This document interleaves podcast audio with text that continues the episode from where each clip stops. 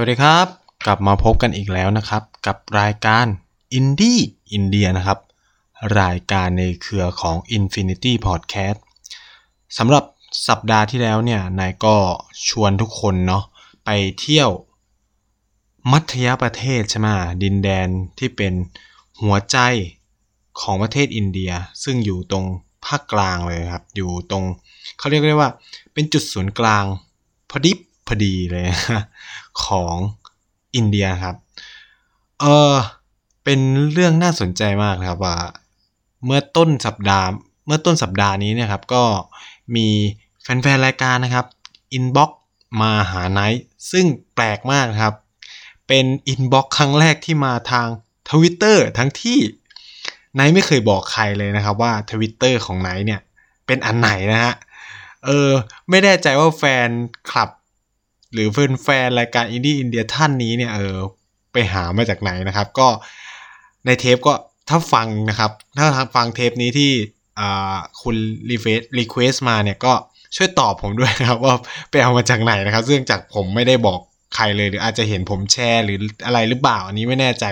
แต่ก็ต้องตามกันมากนะครับเพราะว่าผมค่อนข้างจะปิดไม่เชิงว่าปิดหรอกก็คือผมก็ใช้ Twitter แบบไว้บ่นมากๆก็จะมีการเมืองเยอะแล้วก็บ่นนู่นบ่นนี่เยอะแยะไปหมดนะครับก็เป็นช่องทางที่มีทั้งสาระและไม่มีสาระนะครับผมก็เลยไม่ได้บอกใครว่า Twitter ของผมเนี่ยaccount อะไรนะฮะแต่สำหรับใครนะฮะที่อยากจะติดตามผมแล้วกัน ก็ใครไม่อยาก follow ไม่อะไรก็ไม่แล้วแต่ครับก็เราก็เจอกันได้ในเพจอินเดียเป็นประเทศวินเทจนะครับก็สำหรับใครอยาก follow ผมก็ไปได้ที่ @supavit_nice นะครับก็สะกดง่ายๆคือ HUPP นะครับ AWIT_ แล้วก็ NICE นะครับก็อันนี้ก็เป็น Twitter ของ Nice นะฮะเผื่อใครอยากจะติดตามข่าวสารเรื่องอินเดียการเมืองแล้วก็ผลงานเขียนทั้งที่อ่านได้บ้างไม่ได้บ้างแล้วแต่นะครับของ Nice ก็ลองเข้าไป follow ติดตามกันได้นะครับอันนี้ก็เป็นอีกช่องทางนึงที่เราจะมาคุยกันแล้วก็ไม่น่าเชื่อนะครับว่าจะมีแฟนรายการ Indie-India ตามไปเจอนะฮะแล้วก็ request เรื่องราวเข้ามานะครับใน Twitter อันนี้ผมเข้าใจว่า Twitter มันเซฟกว่าหรือเปล่าไม่รู้เพราะว่าร่างอวตารใน Twitter มันค่อนข้างเยอะใช่มั้ยแล้วก็อยากถามอะไรมันก็ทำได้อันนี้ผมก็เพิ่งรู้มาจากเพื่อนหลายๆคนนะครับที่เล่น Twitter เนาะเขาบอกว่า Twitter เป็นที่ปลดปล่อยแต่ผมก็คือใช้ตัวจริงไม่มีอวตารอะไรทั้งสิ้นนะฮะอันนี้ก็เป็นของแท้นะครับโดนถล่มมาแล้วหลายรอบมากมายนะฮะจากการทวีตเรื่องบางเรื่องที่เป็นกระแสนะฮะซึ่งสำหรับใครที่ไม่สะดวกใจจะไปแชทบอกหรือพูดคุยกันในเพจอินเดียเป็นประเทศวินเทจหรือใน Infinity Podcast เนี่ยนายก็มีช่องทางTwitter เนี่ยครับไว้ให้ทุกคนสามารถลองมาคอมเมนต์มาพูดคุยกันได้นะครับสำหรับเรื่องที่คุณแฟนรายการท่านเนี่ยที่ใช้ account ที่ชื่อว่าจินโนใจโกะมั้งครับชื่อจินโนใจโกะเนี่ยซึ่งเขาก็บอกว่าเขาเป็นแฟนรายการของผมนะฮะ Indie-India ของไนท์เนี่ยแล้วก็อยากฟังเรื่องเกี่ยวกับระบบสาธารณสุขนะฮะระบบสาธารณสุขระบบการแพทย์ของประเทศอินเดียซึ่งนายเองเนี่ยก็แบบเราก็ยังไม่เคยคุยเรื่องนี้นะครับแล้วก็เรื่องที่คุณแฟนคลับคนนี้สนใจเข้ามาก็เป็นเรื่องที่น่าสนใจมากนะครับว่าอินเดียเป็นยังไงเนาะต้องบอกก่อนว่านายเคยใช้บริการระบบเฮลท์แคร์หรือระบบสาธารณสุขของอินเดียเนี่ยใช้คำว่าเยอะมากดีกว่าเยอะมากเพราะป่วยบ่อยมากนะครับแล้วก็แต่ว่าไม่เคยไปถึงกับโรงพยาบาลเป็นจริงเป็นจังส่วนใหญ่ก็จะอยู่ที่อนามัยเคยไปโรงพยาบาลแค่ครั้งเดียวนะครับตอนนั้นแต่ว่าก็แบบไม่ได้ป่วยอะไรนะแค่เฉียดไปเพื่อจะไปรักษาฟันอะไรเงี้ยจะไปทำฟันอะไรเงี้ยก็เลยไปโรงพยาบาลแต่ก็คือไม่ได้ทำเพราะว่าเห็นสภาพแล้วหยุดก่อนดีกว่านะครับเราก็ต้องมาคุยกันนะฮะก็มันเรื่องอีกเรื่องนึงที่สนุกแล้วก็น่าสนใจนะครับเผยแพร่ความรู้นะครับตอนนี้เนี่ย Infinity Podcast เราเนี่ยแบบโอ้โหมีสปอนเซอร์เข้าเป็นประวัติศาสตร์นะครับทำให้ช่องเราก็อยู่รอดไปอีก1ปีนะครับเพราะว่าเงินจากสปอนเซอร์นั้นเนี่ยก็เอามาเรียกว่าอะไรต่อสัญญาช่องของ SoundCloud ให้มันอยู่ต่อไปได้นะอันนี้ก็ต้องขอบคุณนะครับผลิตภัณฑ์เอมไทยนะครับที่สนับสนุนเข้ามานะครับซึ่งจริงๆแล้วเนี่ยผลิตภัณฑ์ของเอมไทยเนี่ยก็เป็นสมุนไพรเป็นเขาเรียกว่าเป็นผลิตภัณฑ์ยาสีฟันสมุนไพรอะไรเงี้ยสำหรับเด็กอะไรเงี้ยครับก็ใครสนใจก็ลองดูลองใช้กันได้นะครับก็จริงๆเนี่ยโฆษณาเขาเข้ารายการของพี่กุ๊กบ่าวครับแล้วก็ อีกคนหนึ่งที่ได้ใช้ก็คือครูไผ่นะแต่ก็คือด้วยความที่เงินจากสปอนเซอร์นะก็ต้องมาถัวเฉลี่ยกันใช่ไหมแล้วก็อย่าง Indie-India เองแน่นอนมันไม่มีสปอนเซอร์อะไรหรอกเข้ามาใช่ไหมเราก็ได้ประโยชน์พอได้ก็ถือว่าผู้สปอนให้เขานะครับเพราะผมคิดว่ามันเป็นบุญเป็นคุณไม่ใช่เป็นบุญเป็นคุณหรอกก็ถือว่าเป็นไม่กี่คนที่กล้าเข้ามาสนับสนุนพอดแคสต์ที่ไม่ได้ดังอะไรมากอะไรเงี้ยครับก็อันนี้ต้องขอบคุณจริงๆแล้วก็สำหรับใครสนใจเนี่ยก็ลองใช้กันได้นะครับแล้วก็เหมือนครูไผ่เนี่ยก็รีวิวไปแล้วมั้งเรื่องยาสีฟันเด็กจริงๆเขามีผลิตภัณฑ์ออร์แกนิกเยอะมากเลยครับในยุคปัจจุบันที่สารเคมีมันเริ่มไม่ปลอดภัยแล้วเริ่มรู้ถึงภัยคุกคามหลายๆสิ่งหลายๆอย่างนะครับต้องบอกก่อนว่าไหนไม่ได้อะไรนะครับแต่ว่าก็คืออันนี้ in fact นะครับเป็น reality เป็นความจริงนะครับว่าสารเคมีปัจจุบันน่ากลัวมากครับแล้วถ้าใครทราบเนี่ยพืชผลทางการเกษตรทั้งหมดที่เรารับประทานในทุกวันเนี่ยก็ปนเปื้อนสารเคมีทั้งหมดนะครับแล้วมันก็แน่นอนว่าส่งผลที่เสียต่อสุขภาพไนท์เนี่ยโชคดีคือพ่อกับแม่เนี่ยชอบปลูกต้นไม้มากไม่รู้บ้านใครเป็นแบบไนท์บ้างครับก็คือแบบพ่อแม่เป็นคนชอบปลูกต้นไม้ปลูกนู่นปลูกนี่ตอนนี้คือแบบที่บ้านจัดสรรนะไอ้คิดว่าที่บ้านจัดสรรที่มีพื้นที่อันน้อยนิดแต่พ่อแม่สามารถปลูกพืชผักสวนครัวเยอะแยะไปหมดทุกวันนี้ก็กินผักสดปลอดสารเคมีตลอดนะครับซึ่งก็เป็นเรื่องดีๆอย่างนึงครับคือปัจจุบันเนี่ยเราแทบจะหลีกเลี่ยงสารเคมีอะไรไม่ได้นะครับกินไก่ก็เจอฮอร์โมนใช่ไหมกินผักก็เจอสารพิษตกค้างนู่นนี่นั่นไม่รู้ว่าแบบกรมวิชาการเกษตรหรือก็แบบมันไม่มีการสุ่มตรวจตลาดนัดอยู่แล้วไงคือจะต้องบอกว่าฝรั่งที่กินผักจากไทยเนี่ยกินผักที่ดีกว่าคนไทยที่กินผักในประเทศนะครับเพราะว่าเราไม่มีการตรวจสิ่งเหล่านี้แบบจริงๆจังๆมากๆเลยครับทำให้อัตราการป่วยด้วยโรคมะเร็งหรืออะไรเงี้ยคือผมไม่แน่ใจนะว่ามันมีส่วนไหมแต่แบบคิดว่ามันต้องมีผลอ่ะคือคนเรามันเป็นพิษเป็นโรคเป็นภัยอ่ะทุกอย่างมันเกิดขึ้นจากการกินเยอะมากครับอันนี้ไม่มีหลักฐานทางการแพทย์ยืนยันแต่เป็นความคิดเห็นส่วนตัวแล้วก็เป็นความอินจากการดูซีรีส์เกาหลีเรื่องหมอโฮจุนนะครับคือซีรีส์เรื่องนี้เป็นอินสไปเรชันหลายๆอย่างของนายนะครับเรื่องนี้คือแบบดูกี่ทีก็น้ำตาไหลเขาสู้ชีวิตนู่นนี่นั่นคือแบบตอนนั้นอยากเรียนเป็นหมอจีนแบบหมอฝังเข็มนู่นนี่นั่นมากเลยเว้ยแต่แบบความรู้ไม่ถึงไงก็เลยอยู่ได้แค่นี้ครับก็เป็นอีกซีรีส์หนึ่งที่ผมชอบนะฮะอันนี้บอกไว้ก่อนแล้วก็เป็นอินสไปเรชันแล้วหนังเรื่องนี้ก็พยายามบอกแล้วว่าเฮ้ยสุดท้ายแล้วมันอยู่ที่การกินแล้วนะถ้าเรากินดีนู่นนี่นั่นอ่ะกินบางสิ่งบางอย่างมันก็รักษาโรคได้มันเป็นธรรมชาติบำบัดอะไรประมาณนี้นะครับอ่ะแล้วมันเกี่ยวอะไรนะครับคือต้องบอกก่อนว่าวันนี้เนี่ยเป็นวันหนึ่งที่มีข่าวร้ายมากๆสำหรับประเทศไทยก็คือเรื่องพาราคอตคือก่อนที่ผมจะเข้าระบบสาธารณสุขผมต้องเล่าเรื่องสาเหตุอะไรทีละอย่างแล้วแบบระบบสาธารณสุขมันก็เหมือนกันทั่วโลกแหละมันเกิดจากภัยคุกคามเดียวกันเดี๋ยวผมจะมาเล่าของอินเดียแต่ผมพูดสถานการณ์คร่าวๆของประเทศไทยตอนนี้ก่อนคือมันมีสารเคมีตัวหนึ่งที่ชื่อว่าพาราคอตนะครับมันเป็นยาฆ่าหญ้ายาปรับศัตรูพืชที่มันมีผลข้างเคียงร้ายแรงมากนะครับคือมันมีงานวิจัยทางการแพทย์ออกมาแล้วหลายชิ้นว่าพาราคอตเนี่ยทำให้เด็กคือแบบผู้ปกครองที่แบบตั้งครรภ์แล้วแบบใช้สารพวกเนี้ยมีโอกาสเป็นโรคทางสมองแล้วก็ผลกระทบทางตรงเลยถ้าไม่ได้ใส่เครื่องมือป้องกันเนี่ยก็คือผิวหนังพุพองอะไรเงี้ยแล้วก็ก่อให้เกิดมะเร็งแล้วเขาพบนะครับว่าอีสารพาราคอตเนี่ยมันดันไปตกค้างอยู่ในแบบปลาไปปูปลาตามแม่น้ำลำคลองที่แบบคนทำการเกษตรอ่ะเขาก็ไหลปล่อยน้ำทิ้งไปอัตโนมัติคืออันเนี้ยเป็นความเข้าใจผิดอย่างหนึ่งของสังคมไทยนะอันนี้ผมขอ ใช้องค์ความรู้บางส่วนเลยครับที่ผมได้เรียนร่ำมาเนี่ยอยากบอกว่าเราเข้าใจผิดมาตลอดนะครับว่ากลุ่มอุตสาหกรรมเป็นกลุ่มที่ทำให้น้ำเสียเยอะที่สุดแต่เอาเข้าจริงแล้วครับมีการศึกษาเยอะมากบอกว่าภาคเกษตรต่างหากนะครับที่ทำให้เกิดน้ำเสียเยอะที่สุดเพราะว่ามันมีสารเคมีนู่นนี่นั่นที่ใช้ในระบบการเกษตรเนี่ยแล้วคือมันถูกปล่อยออกมาโดยไม่มีการบำบัด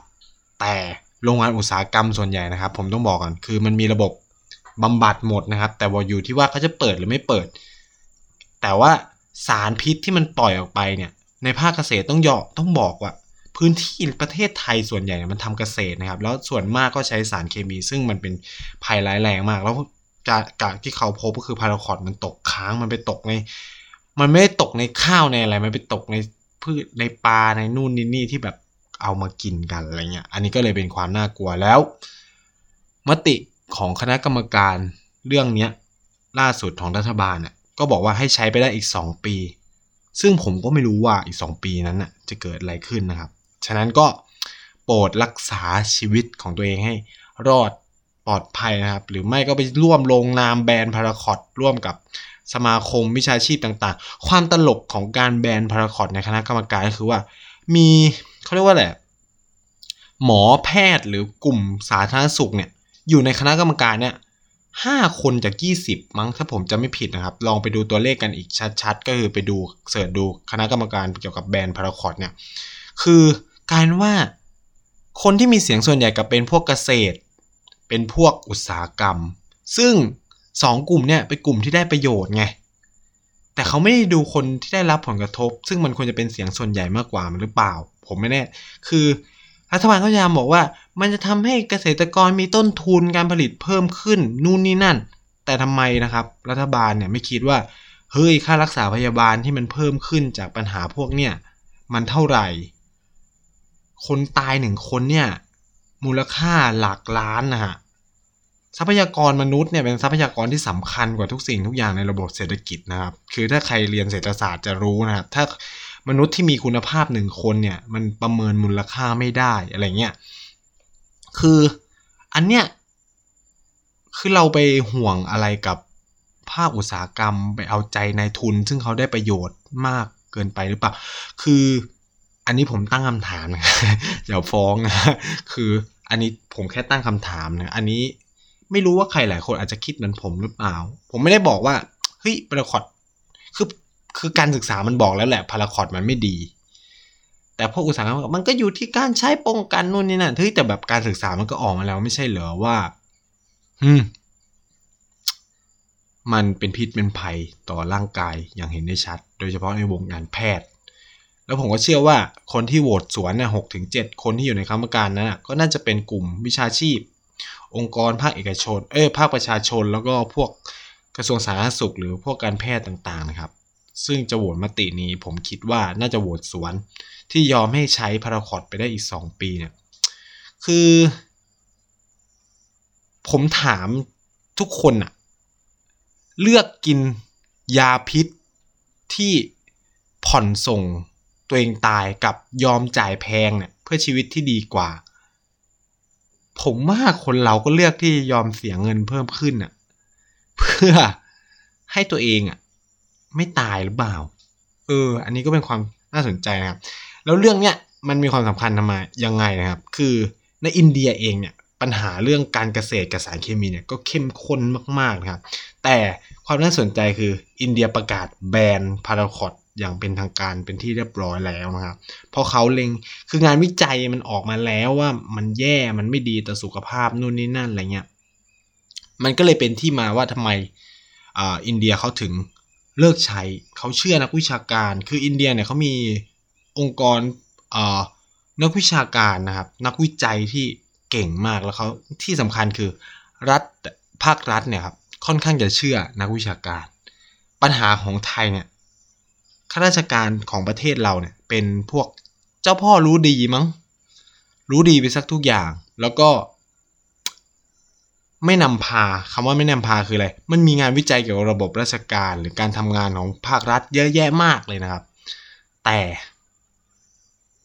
ไม่มีการนำไปปฏิบัติอย่างจริงจัง แล้วความตลกกว่านั้นคือภาครัฐเหล่านี้เป็นคนจ้างนักวิชาการไปทำวิจัยแล้วก็เสนอข้อเสนอแนะที่แบบ1 2 3 4ทำยังไงบ้างตืดๆๆมันจะออกมาเป็นไงปรากฏว่าน้อยมากนะครับที่หน่วยงานภาครัฐเนี่ยจะเอาไปปฏิบัติอันนี้แบบอันนี้เป็นความอินเนอร์ส่วนตัวหลังเคยทำวิจัยพวกนี้แล้วก็นะไม่นำพาครับโดยเขาให้เหตุผลว่าถ้าทำแบบเนี้ยกรมก็เสียอำนาจสิคนก็ลดสิก็ไม่มีอำนาจสิไปสั่งคนนู้นคนนี้ก็ไม่ได้สิต่อไปคือแบบเนี่ยประเทศไทยบริหารกันด้วยอำนาจนะครับไม่ได้บริหารกันบนฐานที่ว่าประโยชน์สุขของประชาชนเป็นที่ตั้งแล้วคือหน่วยงานราชการอะไรก็จะมีทัศนคติที่มองว่าประชาชนเนี่ยไม่ค่อยรู้เรื่องนู่นนี่นะส่วนหนึ่งมันก็จริงแต่ว่าส่วนหนึ่งเพราะว่าคุณไม่เปิดเผยข้อมูลหรือเปล่าการเข้าถึงข้อมูลมันยากหรือเปล่าอันนี้ก็เป็นอีกเรื่องน่าสนใจของประเทศไทยนะแล้วก็หวังว่ารัฐบาลหน้าเข้ามา Open Data Open Government เนี่ยจะเกิดขึ้นจริงผมหวังว่าอย่างนั้นจะเกิดขึ้นในฐานะที่ศึกษาเรื่องนี้มาแล้วก็ดูเรื่องนี้มาอะไรเงี้ยก็หวังมากๆนะครับว่าเรื่องนี้จะเกิดจริงๆคืออินเดียเนี่ยเป็นประเทศหนึ่งที่เปิดเผยข้อมูลเหล่านี้ดีมากข้อมูลของรัฐบาลเนี่ยสามารถเข้าถึงง่ายมากผมอยากพูดอย่างหนึ่งว่าคือเอกสารเขาเรียกว่าอะไรเอกสารที่เขาเรียกว่ารายงานประจำปีรายงานประจำปีของกระทรวงต่างประเทศของอินเดียเนี่ยแฟนๆรู้ป่ะคุณผู้ฟังรู้ไหมครับว่าเขาสามารถย้อนกลับไปได้ถึงปี1960กว่า50กว่านะครับเป็นเอกสารออนไลน์ที่สามารถเข้าไปโหลดได้ในขณะที่ประเทศไทยนะครับผมว่าประมาณปี2530ก็อาจจะหาไม่ได้แล้วเราต้องไปหอจดหมายเหตุแล้ว คือไม่สามารถดูได้ออนไลน์นี่คือความ Amazing ความน่าสนใจของอินเดียเรามาเข้าสู่ท็อปิกของวันนี้กันดีกว่านั่นคือระบบสาธารณสุขของอินเดียอย่างแรกเนี่ยผมต้องทำความเข้าใจกับแฟนๆนะครับหรือทุกคนที่ฟังรายการก่อนนะครับว่าคือระบบการปกครองของอินเดียเนี่ยมีความต่างจากไทยอันนี้ย้ำหลายครั้งมากๆนะครับก็คือว่าอินเดียเนี่ยปกครองในระบบสาธารณรัฐหรือ Republic ฉะนั้นเนี่ยเขาจะมี State หรือมลรัฐคือจริงๆผมไม่อยากใช้คำว่ามลรัฐเขาใช้คำว่ารัฐจะดีกว่ามันไม่ถึงกับเป็นมลรัฐคืออินเดียเนี่ยจะแบ่งเขตการปกครองเป็น State เป็นรัฐต่างๆเต็มไปหมดผมเคยอธิบายแล้วแหละมันก็คือจังหวัดเยอะแยะมากมายแต่ที่อินเดียมีประมาณแค่29 สเตทเท่านั้นนะฮะแล้วแต่ละสเตทเนี่ยก็จะมีอำนาจตามที่รัฐธรรมนูญกำหนดว่าทำอะไรได้บ้างนะครับหนึ่งในนั้นเนี่ยครับก็คือเรื่องระบบสาธารณสุขนะครับคืออำนาจของรัฐบาลท้องถิ่นหรือสเตทในอินเดียเนี่ยมีอำนาจในการบริหารจัดการเรื่องระบบสาธารณสุขฉะนั้นเนี่ยเมื่อมาเทียบกับประเทศไทยเนี่ยมันก็จะต่างออกไปนะครับคือประเทศไทยเนี่ยระบบสาธารณสุขเกือบทั้งหมดดูแลโดยรัฐบาลกลางก็คือกระทรวงสาธารณสุขเป็นคนดูแลนะครับอัดฉีดเงินผ่านกองทุนใช่ไหมเราก็จะมีกองทุนเยอะแยะมากมายกองทุนบัตรทองใช่ไหมกองทุนนั่นกองทุนนี่นะครับให้โรงพยาบาลไปบริหารจัดการตามรายหัวของประชากรเพราะเราเป็นระบบเขาเรียกว่ากึ่งมันไม่เชิงว่ารัฐสวัสดิการนะมันเป็นรัฐสวัสดิการแบบหนึ่งทางด้านระบบสาธารณสุขที่ประชาชนเนี่ยได้รับจากภาครัฐโดยใช้บริการอย่างประหยัดของอินเดียเนี่ยครับ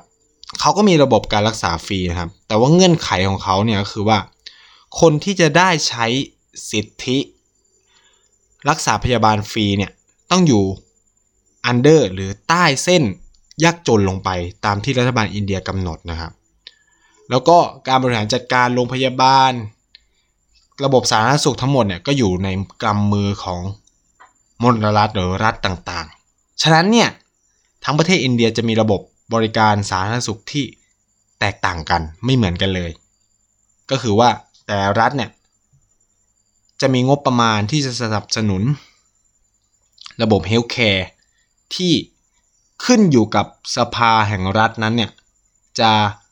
อนุมัติงบประมาณออกมานะครับจะไม่เหมือนไทยนะครับว่าคือรัฐบาลจ่ายทุกโรงพยาบาลจะเหมือนกันทุกการทำงานหมอใช่ไหมพยาบาลเภสัชนู่นนี่นั่นที่ทำงานกับภาครัฐเนี่ยก็เป็นข้าราชการอยู่กินเงินเดือนของหลวงอยู่กับส่วนกลางแต่ของอินเดียเนี่ยจะไม่เหมือนกันทุกอย่างจะขึ้นอยู่กับระบบสเตททั้งหมดแต่คือข้อมูลของอินเดียเนี่ยมันน่าสนใจมากนะครับผมไปดูเนี่ยครับก็คือรัฐที่มีระบบเฮลท์แคร์หรือระบบสาธารณสุขดีที่สุดในประเทศอินเดียเนี่ยกลับไม่ใช่เมืองหลวงนะครับไม่ใช่เดลีนะครับกลับเป็นเครัลารัฐทางตอนใต้ซึ่งปกครองโดยระบบคอมมิวนิสต์สังคมนิยมพรรคสังคมนิยมได้ชัยชนะมาตลอดผมเคยเล่าเรื่องนี้ไปแล้วแหละก็คือเขาใช้ระบบที่ทุกคนมีสิทธิ์เข้ารักษาพยาบาลฟรีใช่ไหมคือโดยกฎหมายคือใครอยู่ below the poverty line เนี่ยก็คือได้ฟรีก็คือพวกที่อยู่ใต้เส้นยากจนเนี่ยก็คือได้ฟรีไปเลยฉะนั้นเนี่ยคนรวยคนชั้นกลางเนี่ยก็ไม่มีสิทธิ์นั้นซึ่งการรักษาพยาบาลในอินเดียต้องบอกว่าค่อนข้างมีราคาหน่อยแต่ในระบบโรงพยาบาลของรัฐอ่ะจะไม่แพงนะครับแต่ย้ำว่าแต่รอนานมากและห่วยแตกใช้คำว่าห่วยแตกนะครับคืออินเดียเป็นประเทศหนึ่งที่เปิดเสรีทางด้านการรักษาพยาบาลที่เข้มข้นมากและก็คงต่างจากไทยอย่างหนึ่งมากๆเลยคือว่าระบบโรงพยาบาลของอินเดียเนี่ยโรงพยาบาลเอกชนเนี่ยดีมากมีหมอที่เก่งมากๆอยู่ที่นั่นครับคือไทยอ่ะโรงพยาบาลเอกชนน่ะดียอมรับว่าดีบริการดีเยี่ยมห้องฮึ่งมูลค่าก็ตามนั้นแต่หมอเก่งๆอ่ะไม่ได้อยู่โรงพยาบาลเอกชนนะครับคือเราต้องแยกกันมันเป็นความเข้าใจผิดของคนไทยอย่างนึงคือว่าเจ็บป่วยอะไรร้ายแรงเนี่ยไปเข้าโรงพยาบาลเอกชนเพื่อหวังจะได้รักษาดีๆอันนี้ผิดนะฮะ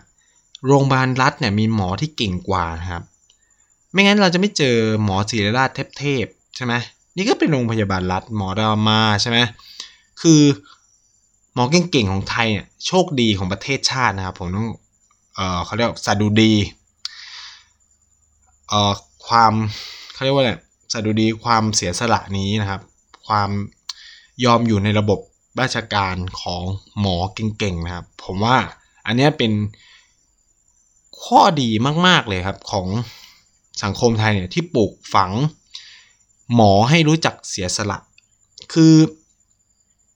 ผมไม่รู้แหละว่าคือคนจะเป็นหมอเนี่ยมัน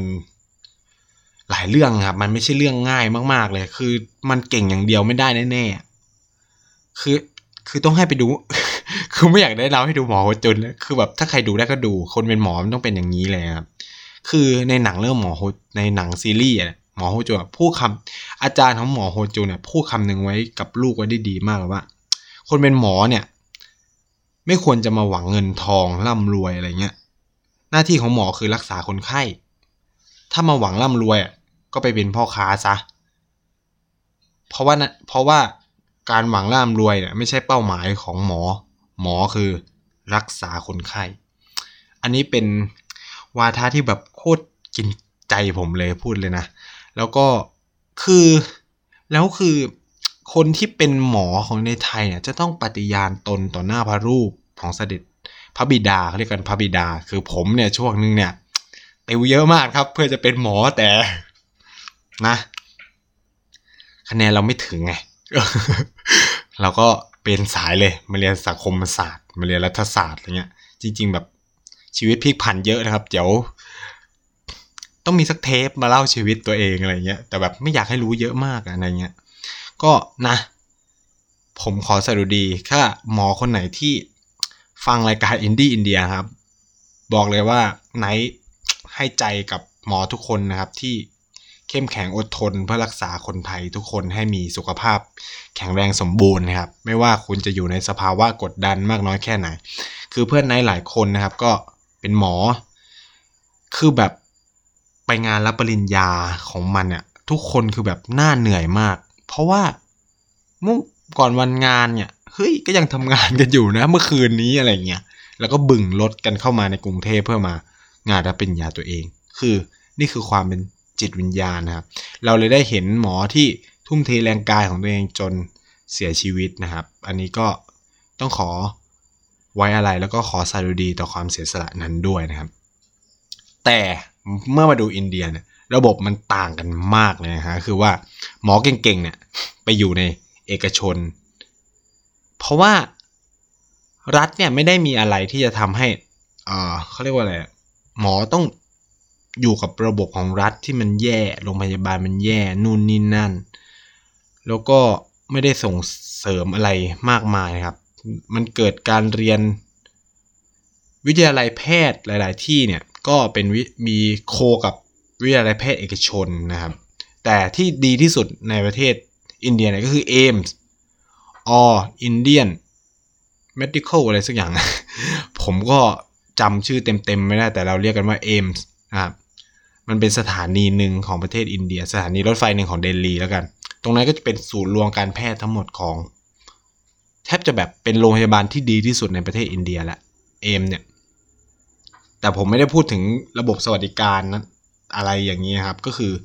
อเดลีเนี่ยเป้าหมายของ Chief Minister ของเดลีเนี่ยเขามุ่งไปที่การศึกษาเป็นหลักนะครับคือความที่แต่ละรัฐเนี่ยมันมีอำนาจในการใช้จ่ายเงินงบประมาณเนี่ยฉะนั้นแล้วเนี่ยแต่ละรัฐเนี่ยเขาก็จะมีแผนการมีอะไรเงี้ยในการดูแลประชาชนที่แตกต่างกันไปตามเขาเรียกว่าอะไร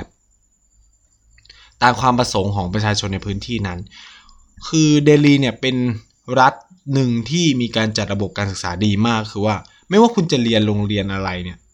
ที่ใกล้บ้านคุณอ่ะคุณภาพเท่าเทียมกันครูเก่งๆจะอยู่ในโรงเรียนของเราคือเป็น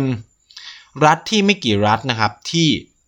คนอินเดียส่งลูกเข้าไปเรียนในโรงเรียนของรัฐไม่ส่งไปเรียนที่ private คือระบบการศึกษาอินเดียก็เหมือนกันนะครับคือว่าโรงเรียนเอกชนเนี่ยค่อนข้างดีกว่าโรงเรียนของรัฐ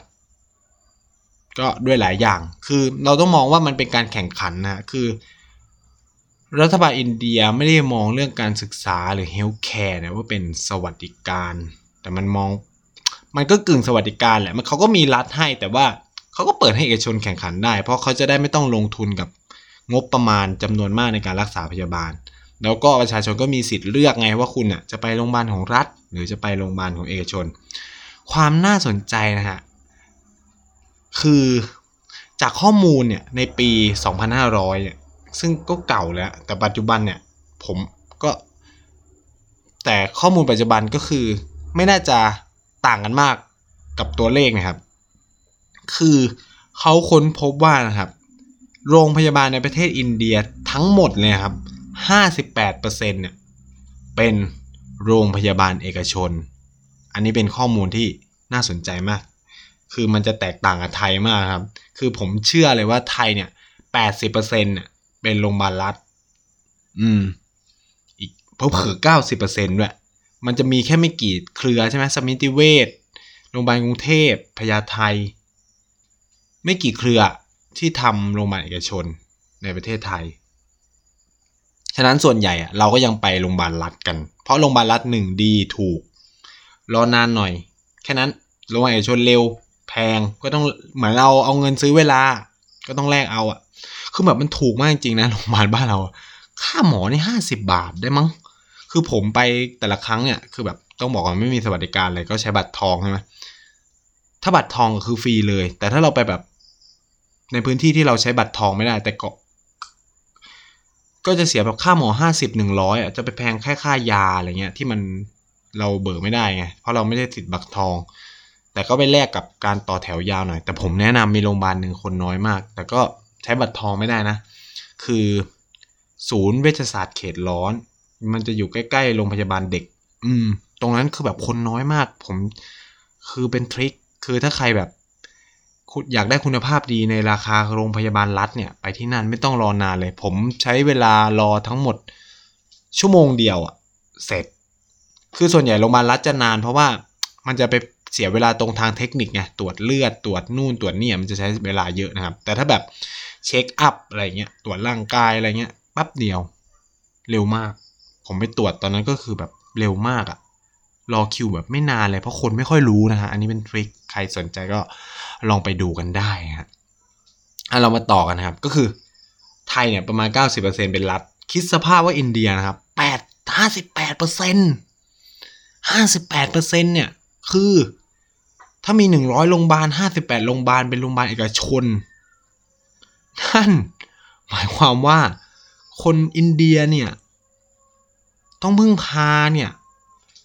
โรงพยาบาลเอกชนมากกว่าโรงพยาบาลของรัฐด้วยซ้ำไหมผมไม่ได้บอกว่ามากแค่ไหนคือโรงพยาบาลต้องบอกว่าโรงพยาบาลเอกชนของอินเดียมันไม่ใช่แบบใหญ่โตมโหฬารนะครับมันก็จะเล็กๆมากแต่แบบ 58% นะครับเป็นโรงพยาบาลของเอกชนความน่าสนใจอีกอย่างนึงแต่อันนี้เป็นตัวเลขที่น่าสนใจเหมือนกันนะครับว่ามันมีแค่29% เองอ่ะของเอกชนอ่ะที่เป็นสัดส่วนของเตียงพยาบาลทั้งหมดในประเทศอินเดียเฮ้ยเราลองดูภาพนะครับว่าคือ 58% ของโรงพยาบาลในอินเดียเนี่ยเป็นเอกชนแต่อีโรงพยาบาลเอกชนทั้งหมด58% เนี่ยกลับคิดเป็นสัดส่วนแค่ 29% ของเตียงโรงพยาบาลทั้งหมดที่มีในอินเดียนั่นหมายความว่า 42% ที่เป็นโรงพยาบาลรัฐเนี่ยคุม capacity เตียงโรงพยาบาลทั้งหมดเนี่ยเกือบ 71% ทั้งประเทศคือโรงพยาบาลมีน้อยแต่เตียงกับเยอะนั่นหมายความว่าโรงพยาบาลรัฐมีเตียงเยอะกว่าเราไม่พูดถึงคุณภาพแต่อันนี้ผมให้ดูเลยอย่างที่ผมพูดคือประเทศไทยโชคดีใช่ไหมหมอเก่งๆอยู่กับโรงพยาบาลของรัฐอินเดียนะครับหมอ 81% ทำงานอยู่โรงพยาบาลเอกชนเฮ้ยข้อมูล3เลขเนี่ยมันตลกมากๆคือโอเคสัดส่วนของโรงพยาบาลเอกชนกับหมอเอกชนเนี่ยมันไม่ใกล้กันแหละคือในขณะที่โรงพยาบาลเอกชนมีแค่ 58% นะครับแต่กลับกินสัดส่วนของหมอทั้งประเทศเนี่ย 81% คือ58โรงพยาบาลเนี่ยมีหมอทั้งหมด81คนซึ่งกระจายอยู่ใน58โรงพยาบาลเนี่ยคิดง่ายๆนะครับสมมติมี100โรงพยาบาลแต่อีก42โรงพยาบาลที่เหลือเนี่ยกลับมีหมอให้ใช้แค่19คนหมายความว่าหมอ1คนเนี่ยแทบจะดู2โรงพยาบาลและพีคไปกว่านั้นอีกคือเรื่องเตียงพยาบาลใช่ไหมเตียงพยาบาล71เตียงกับหมอ19คนกับอีก12โรงพยาบาลนั่นหมายความว่า1โรงพยาบาลเนี่ยมี2เตียงโดยที่หมอ1คนดูไม่ต่ำกว่า 3-4 เตียงคิดดูว่าระบบสาธารณสุขของอินเดียจะเป็นยังไงถ้าสัดส่วนตัวเลขมันเป็นแบบนี้คือความน่ากลัวอย่างหนึ่งของประเทศไทยในตอนนี้คือว่ามันมีแก๊งกวนหนึ่งเนี่ยครับพยายามผลักให้ยกเลิกบัตรทองเหตุผลเนี่ยผมไม่รู้ว่าเพราะอะไรเพราะผมพูดไม่ได้นะครับพูดไปอาจจะโดนฟ้องแต่คุณผู้ฟังเนี่ยลองไปคิดไตร่ตรองดูให้ดีว่ามันมีปัจจัยเบื้องหลังอะไรหรือเปล่านะครับให้ดูเคสอินเดียเป็นตัวอย่างครับ 58% เป็นโรงพยาบาลเอกชนและกินหมอไป 81% แน่นอนนะครับแพทย์ก็อยากไปทำงานในโรงพยาบาลเอกชนที่สบายเงินดีแล้วก็ได้ใช้ก็แน่นอน 58% มันก็ต้องรับคนไข้มหาศาลแล้วก็แบบสบายกว่าเยอะคิดสภาพว่าตัวเองเป็นหมอ 19% ที่ไปอยู่ในโรงพยาบาลรัฐ12แห่ง 12% นั้นซึ่งต้องดูแลเตียงคนไข้แบบเกือบ71เตียงอ่ะงานมันจะหนักขนาดไหนแล้วเงินเดือนยังน้อยอีกอ่ะอันนี้ต้องแบบปรมาจารย์สุดๆนะครับด้วยความที่ อินเดียมันเปิดมากฉะนั้นเนี่ยหมอเก่งๆก็จะแบบหลุดออกไปจากโรงพยาบาลของรัฐง่ายมากยกเว้นอาจารย์แพทย์ซึ่งสอนอยู่ในเอมส์ที่ยังคงแบบไอ้นี่อยู่ครับสอนเป็นผู้เชี่ยวชาญนู่นนี่นั่นอะไรเงี้ยแต่ว่าก็คือโรงพยาบาลเนี่ยก็จะมีไปโคนู่นนี่นั่นกับโรงเรียนเอกชนทั้งหลายที่สอนเกี่ยวกับเรื่องการแพทย์อะไรเงี้ยนี่ก็เป็นภาพหนึ่งที่น่าสนใจของอินเดียเกี่ยวกับระบบสาธารณสุขที่ผมเอามาโชว์ให้แฟนๆรายการได้เห็นกันนะครับว่ามันเป็นยังไงโดยภาพรวมของทั้งประเทศอินเดียคือเฮลท์แคร์ของเขาเนี่ยมันอยู่ในมือของภาคเอกชนซึ่งมูลค่ามันมหาศาลมากแล้วก็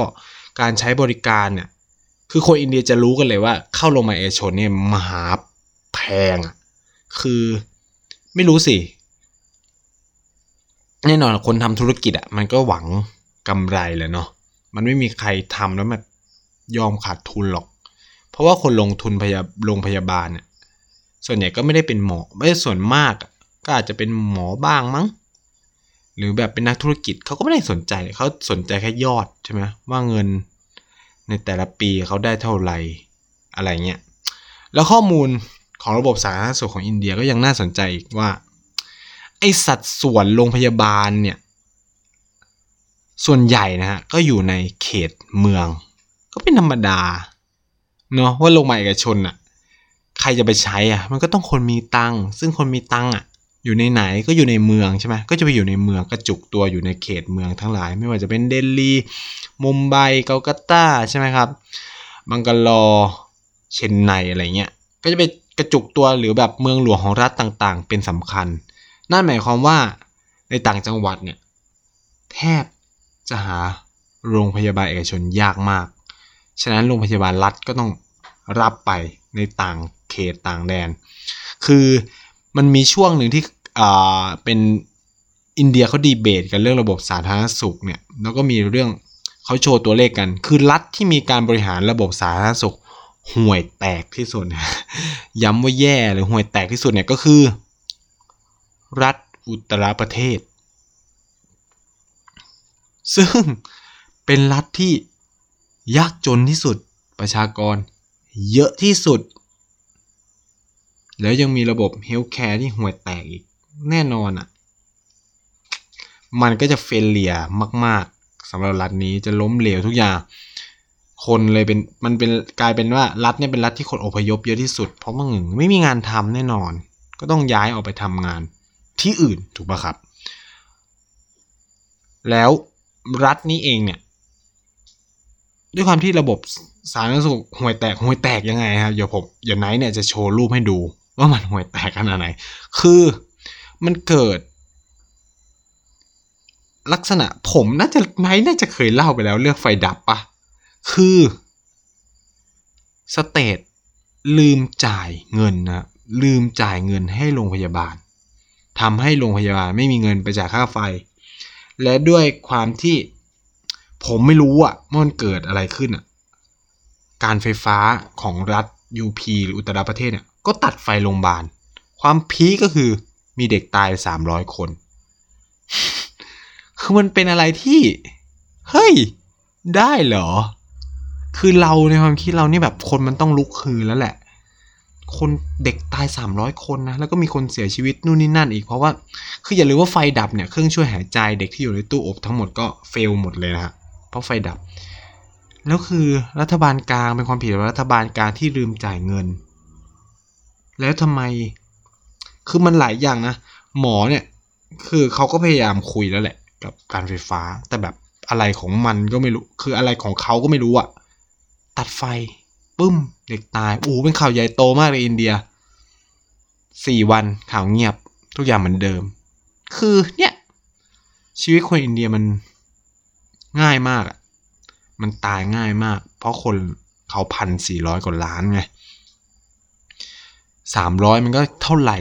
แต่แบบแต่ตัวเลขนี้ของสำหรับไทยนี่มันคือเรารับไม่ได้จริงนะครับคือมันเยอะมากแล้วมันไม่ควรเกิดขึ้นด้วยนี่เป็นความเฟลเลียมากๆของรัฐนี้ครับแล้วก็เขาก็มีแบบเขาเรียกว่าแหละโรงพยาบาลส่งเสริมสุขภาพตำบลเหมือนกับบ้านเรา ซึ่งบ้านเรามีทุกตำบลใช่ไหมอินเดียเนี่ยทุกๆ10ใน UP เนี่ยประมาณทุกๆ10กิโลอ่ะถึงจะมี1แห่งมั้งไม่ถึง10กิโลอ่ะไม่เกินด้วยเกิน10กิโลแบบมีน้อยมากแล้วโรงพยาบาลพวกเนี้ยก็มีแต่พยาบาลไม่มีหมอทำอะไรไม่ได้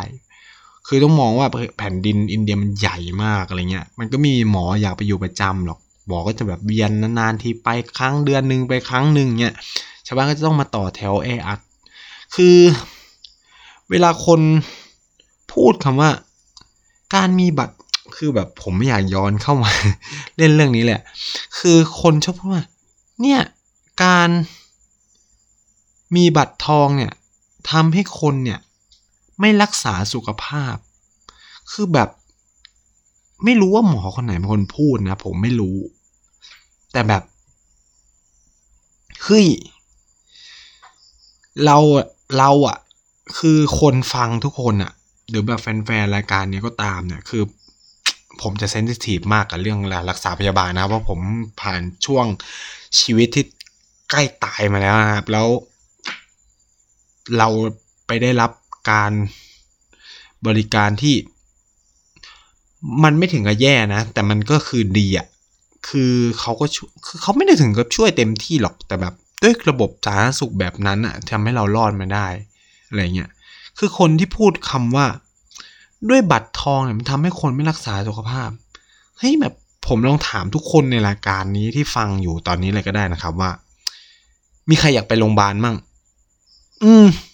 นี่เป็นคำถามง่ายๆเลยผมอยากถามหมอคนนั้นว่าหมออยากป่วยเปล่าหมออยากไปโรงพยาบาลเปล่า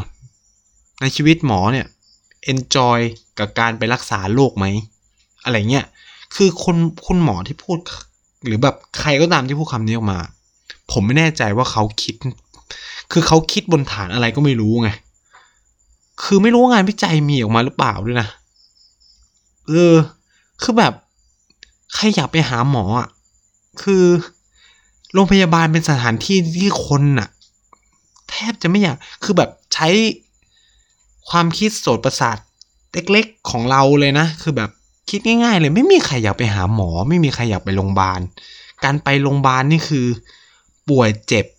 และเราคิดว่านี่มันหนักที่สุดในชีวิตเราแล้วอ่ะมันเฮ้ยเราอยากไปรู้สาเหตุอะไรบางอย่างกับสุขภาพของเราถึงไปโรงพยาบาลไม่ใช่เฮ้ยวันนี้ปวดหัวจังเลยไปโรงพยาบาลคนทั่วไปไม่มีใครทำนะคนทั่วไปอ่ะนอกจากมันจะไข้สูงจนแบบเบลอแล้วอ่ะเอ้ยมันถึงเวลาแล้วแหละที่จะต้องไปโรงพยาบาลแต่แบบที่เหลือเราก็กินยาพาราเราปกป้องตัวเองเป็นเบื้องต้นอยู่แล้วนะครับไม่มีใครอยากไปโรงพยาบาลแม้มันจะมีสิทธิ์30บาทคือใครอยากใช้สิทธิ์นั้นมั่งอ่ะไม่มีนะครับคือแบบเฮ้ยค่ารักษาพยาบาลถูกลองเป็นมะเร็งสักนิดอย่างนี้เหรอคือแบบมันไม่ใช่นะผมว่าคือแบบมันเป็นความคิดที่ตลกมากแล้วก็ไม่มีใครอยากป่วยแน่นอนนะคือนี่ก็แบบเป็นสิ่งที่แบบถ้าใครแบบคิดเหมือนกันอ่ะก็ช่วยมาคอมเมนต์ด้วยนะคือแบบมันเป็นวาทกรรมที่แบบตลกวาทกรรมคืออะไรมันคือสิ่งที่เขาพยายามสร้างให้เราเกลียดนโยบายบางสิ่งบางอย่างหรือเกลียดใครบางคนหรือเกลียดนู่นนี่นั่นแล้วแต่มันก็เกิดการสร้างโค้ดคำขึ้นมานะครับให้มันดูแบบ make sense นู่นนี่นั่นเลยคือมันฟังตอนแรกมันก็ make sense ด้วยมันของมันถูกเนาะคนก็อยากไปใช้เหมือนเราได้ของฟรีเราก็อยากไปเอาใช่ไหมแต่สำหรับการรักษาพยาบาลผมว่าไม่มีใครอยากไปใช้ฟรีนะมีใครถ้ามีใครอยากใช้รักษาพยาบาลฟรีบอกในความคิดของคือใครแบบอยากไปโรงพยาบาลเพราะว่า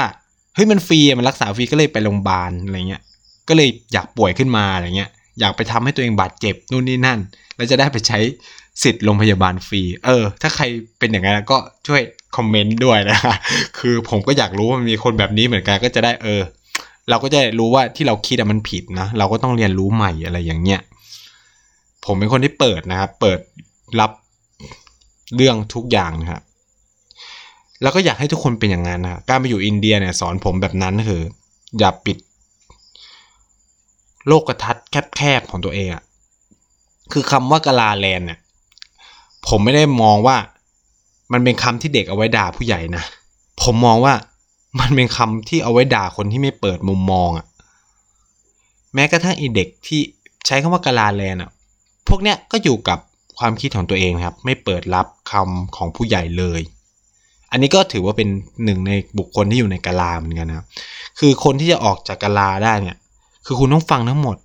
คือแต่ละคนนะครับผมไม่ว่าจะเด็กผู้ใหญ่เนี่ยมันเขาเรียกว่าอะไรแต่ละคนมันผ่านประสบการณ์มันไม่เหมือนกันโอเคคุณเติบโตมาในยุคอย่างอินเทอร์เน็ตนู่นนี่นั่นแต่ผู้ใหญ่เขาจะเติบโตมาในยุคหนึ่งเขาเห็นบางอย่างเฮ้ยคือแบบหลายคนบอกเฮ้ยถ้าคุณเนี่ยผมเริ่มวนเข้ากันเมืองแล้วนะแต่แบบผมว่าเราควรจะ respect เคารพซึ่งกันและกันเนาะแต่แบบผู้ใหญ่ก็จะนิดนึงเนาะก็เราก็ให้เกียรตินะด้วยความเป็นวัฒนธรรมไทยเราก็ควรจะให้เกียรติผู้ใหญ่แต่ว่าถ้าผู้ใหญ่ที่ไร้เหตุผลอะไรเงี้ยเราก็ต้อง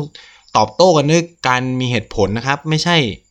ด่ากลับด่ากันไปด่ากันมาเงี้ยมันไม่ได้อะไรผมเห็นแบบที่ด่าเรื่องอะไรเรื่องฟ้ารักพ่ออะไรสักอย่างเนี่ยแบบสุดท้ายก็ย้อนกลับไปด่าผู้ใหญ่ว่าคนที่เลือกงั้นน่ะก็เพราะโง่ไงเอ้าแล้วสุดท้ายเนี่ยฝั่งไหนมีเหตุผลบ้างเนี่ยคือผมว่ามันสุดท้ายเราก็เอามันหรือเปล่าอะไรเงี้ยก็นะก็ไม่แตะเรากันใครจะเชียร์อะไรก็แล้วแต่ครับส่วนนายก็เชียร์คนชนะใครชนะก็คนนั้นแหละที่นายกาไม่ใช่ ทุกคนควรจะเป็นอย่างนั้นนะครับคนที่อยู่ในสังคมไทยควรจะเป็นอย่างนั้นคือมันมีคนพูดว่าอยู่ในเมืองไทยอ่ะต้องขำไม่เป็นนะครับอย่าใช้ชีวิตซีเรียสเด็กทุกวันนี้ใช้ชีวิตซีเรียสมากแล้วก็เลยเป็นโรคซึมเศร้ากันเยอะมากๆคือบางทีเราต้องหัวเราะกับเรื่องบางเรื่องที่มันมันอาจจะแบบไม่น่าหัวเราะแต่แบบถ้าไม่หัวเราะให้มันน่ะมันก็จัดการอะไรไม่ได้ชีวิตมันลำบากแบบนี้แหละครับเอาจริงอยู่อินเดียก็พอกันครับชีวิตต้องหัวเราะให้ได้หัวเราะไม่ได้ก็ยาก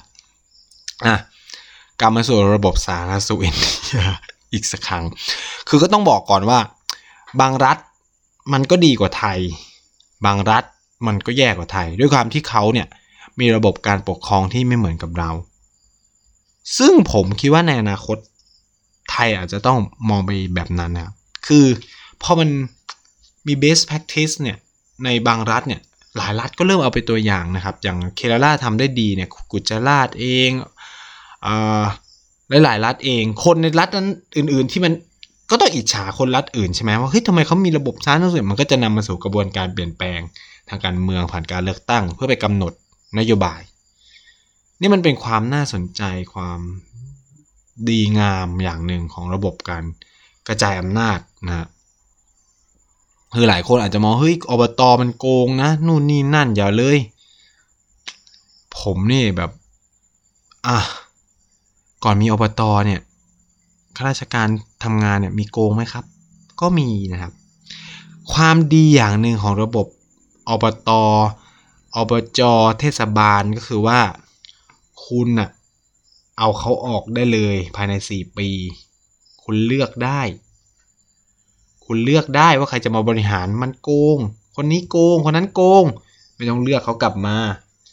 หลายคนบอกอ้าวก็ไปซื้อเสียงกลับมานู่นนี่นั่นผมว่าพอถึงจุดนึงอ่ะคนก็จะไม่มองที่เงินแล้วครับคนก็จะมองแล้วเฮ้ยบ้านเรามันไม่เจริญแล้วเว้ยอบต.ข้างๆเฮ้ยมันมีระบบประปามันมีนู่นนี่นั่นนายเนี่ยเห็นแบบอบต.คือ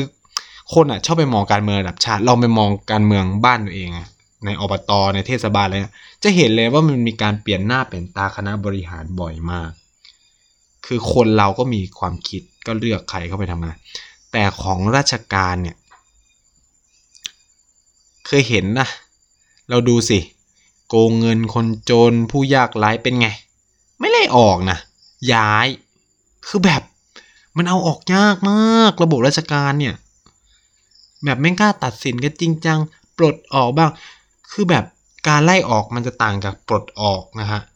คือไล่ออกเนี่ยคือไม่ได้อะไรเลยปลดออกคือยังได้เงินอาจจะได้บำเหน็จบำนาญหรืออะไรว่ากันไปต่างกันเยอะนะครับไล่ออกนี่ประวัติเสียทำอะไรต่อยากมากคือแบบมันโกงกันต้องเห็นนะมันควรจะถูกไล่ออกผมยังงงเลยตำรวจเนี่ยย้ายอย่างเดียวเฮ้ยมันโกงที่นี่ย้ายไปที่นู่นถ้าผมเป็นคนจังหวัดที่โดนย้ายไปเนี่ยผมมั่งต้องออกไปประท้วงแล้วนะเฮ้ย มึงโยนคนคุณโยนคนที่แบบทุจริตอ่ะมาอยู่บ้านฉันน่ะหมายความว่าอะไรอ่ะเขาก็มาทุจริตในบ้านฉันมาโกงในบ้านฉันได้สิคือแบบตรรกะแบบตลกมากคือถ้าโอนเข้าส่วนกลางผมก็เก็ตนะแต่แบบบางทีโอนเข้าไปเฮ้ยตำแหน่งใหญ่กว่าเดิมว่ะอันก็ตลกไปกินเงินภาษีเราอีกเพิ่มคือแบบการโอนนี่ผมงงมากคือถ้าพักงานอะอย่างน้อยก็ไม่ได้กินเงินเดือนไม่ได้กินภาษีเราโอนเนี่ยกินเงินเหมือนเดิมไม่ต้องทำงานด้วยนี่เป็นอะไรที่แบบนี่ทุกวันนี้ก็ยังงงกับระบบราชการไทยเหมือนกันนะเฮ้ยหลายคนก็จะแบบข้าราชการเนี่ยจะมาดิเฟนมาโหเขาทำงานมาเหนื่อยเพื่อชาตินู่นเนี่ยเฮ้ยไม่พอใจเงินไม่พอใจการทำงานเพื่อก็ลาออกได้ทุกคนรอเสียบทุกคนรอสมัครมาทำอาชีพนี้คือแบบเฮ้ยคุณกินเงินเดือนประชาชนเรายังต้องมาแบบเป็นหนี้บุญคุณคุณอีกเหรอ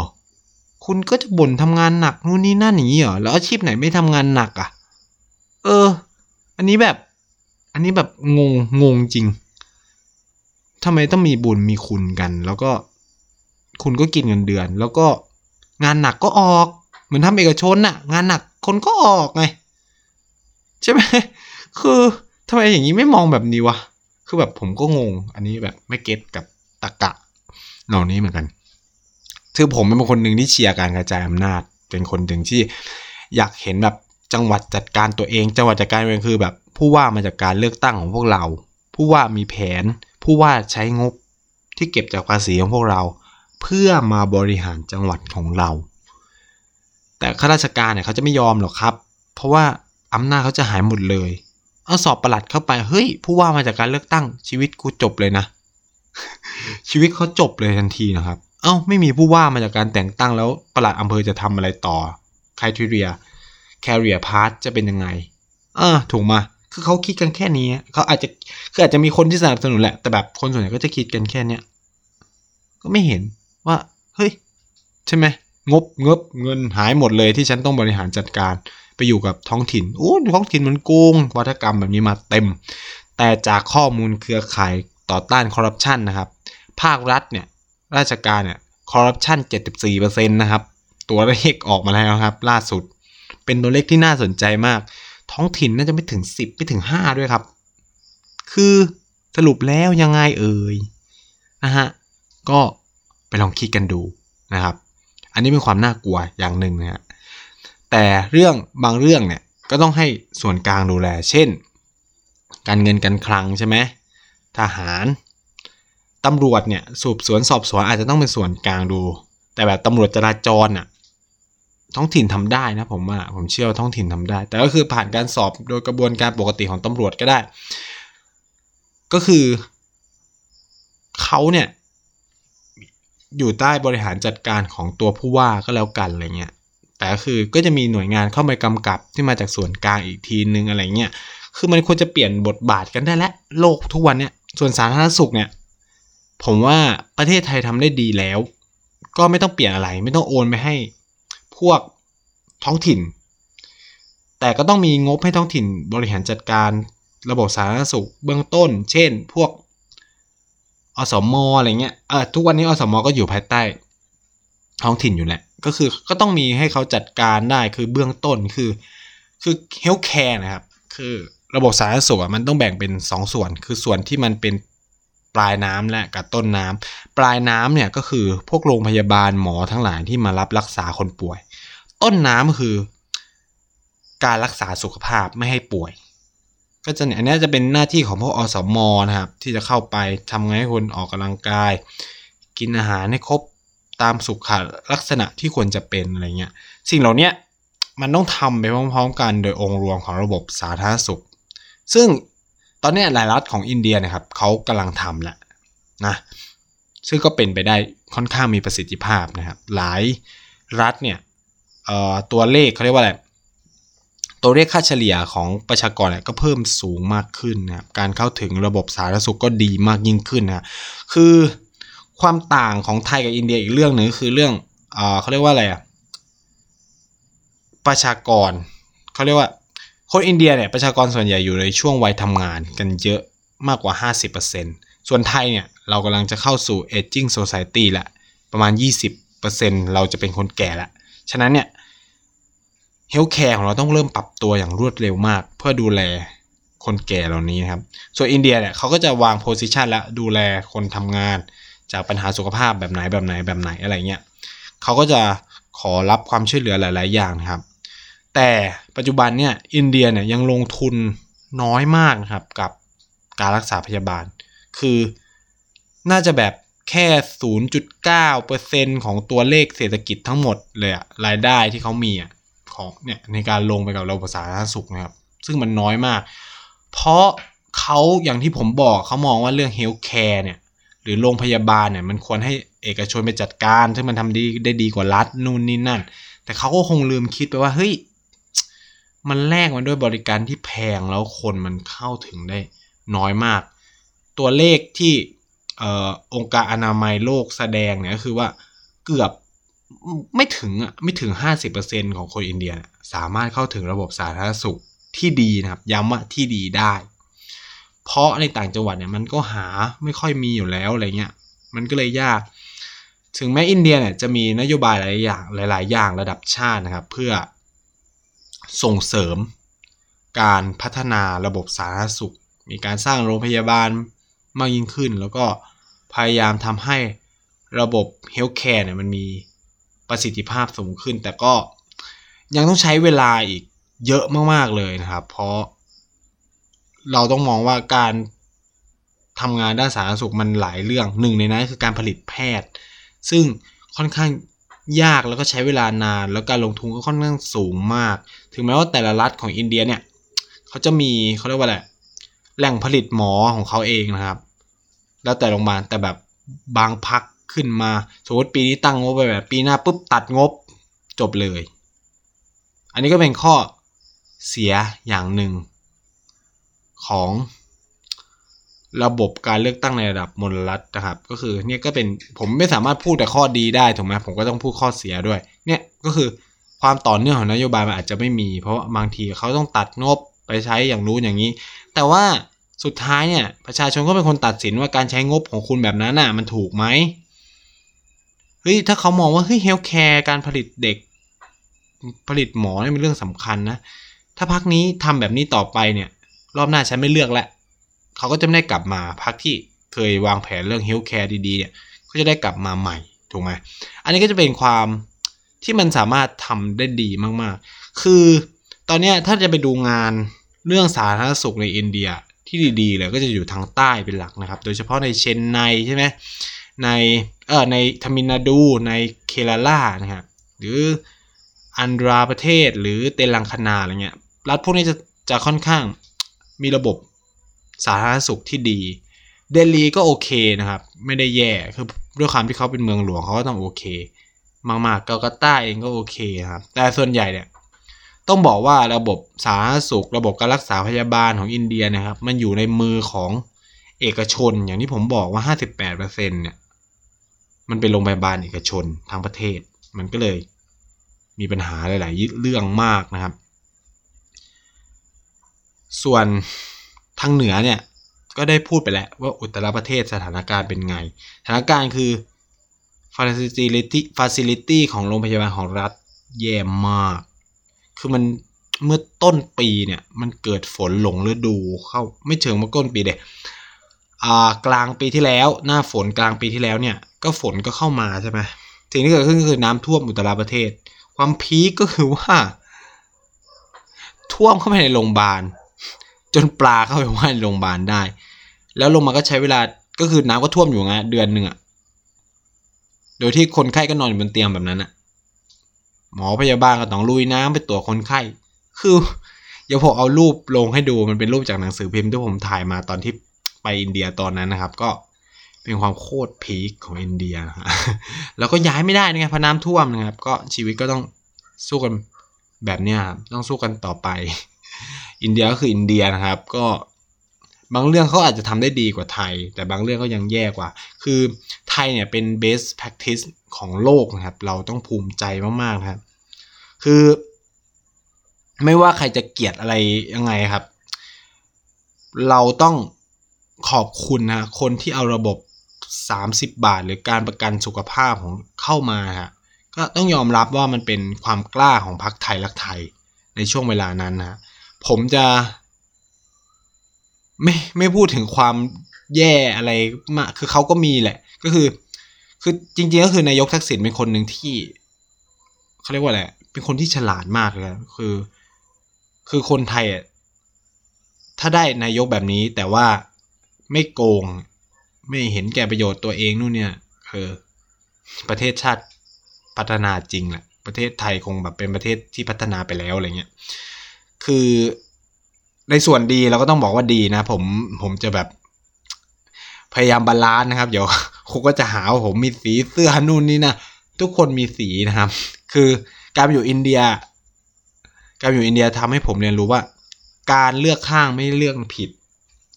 และทุกคนควรเลือกข้างแต่การเลือกข้างเนี่ยต้องอยู่บนฐานเหตุผลเวลาไปคุยกับอีกข้างหนึ่งด้วยไม่ใช่ไม่ฟังกันและพร้อมจะใช้ความรุนแรงคือคนอินเดียเนี่ยเขาเลือกข้างกันแบบชัดเจนมากว่าฉันสนับสนุนพรรคนี้ฉันสนับสนุนพรรคนี้แม้แต่อาจารย์นะครับอาจารย์ในมหาลัยชัดเลยผมสนับสนุนพรรคคองเกรสผมสนับสนุนพรรคคอมมิวนิสต์ผมสนับสนุนพรรค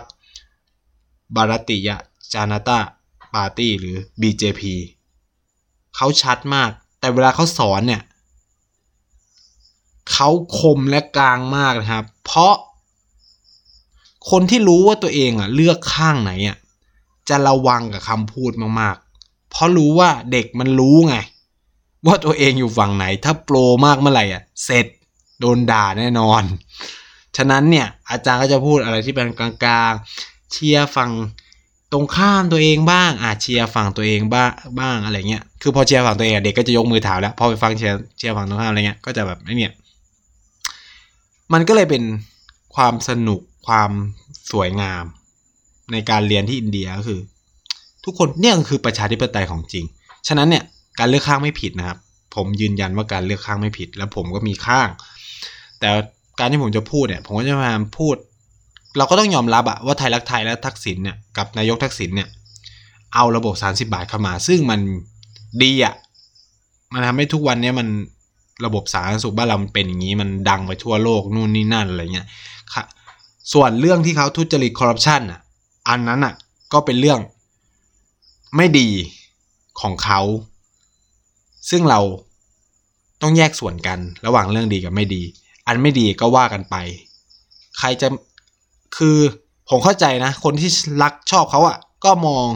ด้านดีของเขาไงส่วนคนที่เกลียดหรือไม่ชอบเขาอ่ะก็ไปมองด้านร้ายของเขานะครับซึ่งมันก็ไม่ผิดเพราะบางคนอาจจะมองว่าเฮ้ยการทุจริตคอร์รัปชันมันแย่มากนู่นๆนะคนชอบนโยบายนโยบายมันตึ๊ดๆมันทุกคนได้นะไม่ว่าเขาจะโกงเขาก็แจกอันนี้ไม่รู้ก็แล้วแต่ทุกคนมีวิจารณญาณผมเชื่อว่าทุกคนมีสติปัญญา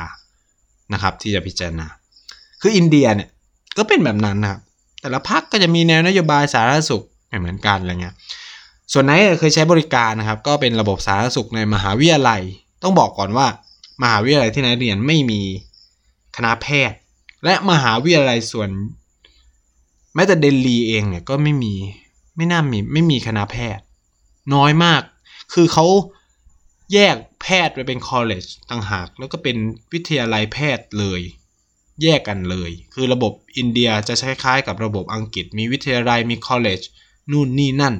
เยอะไปหมดไม่เหมือนกับไทยใช้ university คือมหาลัยไหนเนี่ยก็เป็น university เหมือนกันแต่ไม่มีคณะแพทย์นะครับต้องบอกไว้ก่อนแต่ก็คือมีเขาเรียกว่าอะไรเป็นสถานพยาบาลอ่ะแต่เป็นสถานพยาบาลที่หมอเนี่ย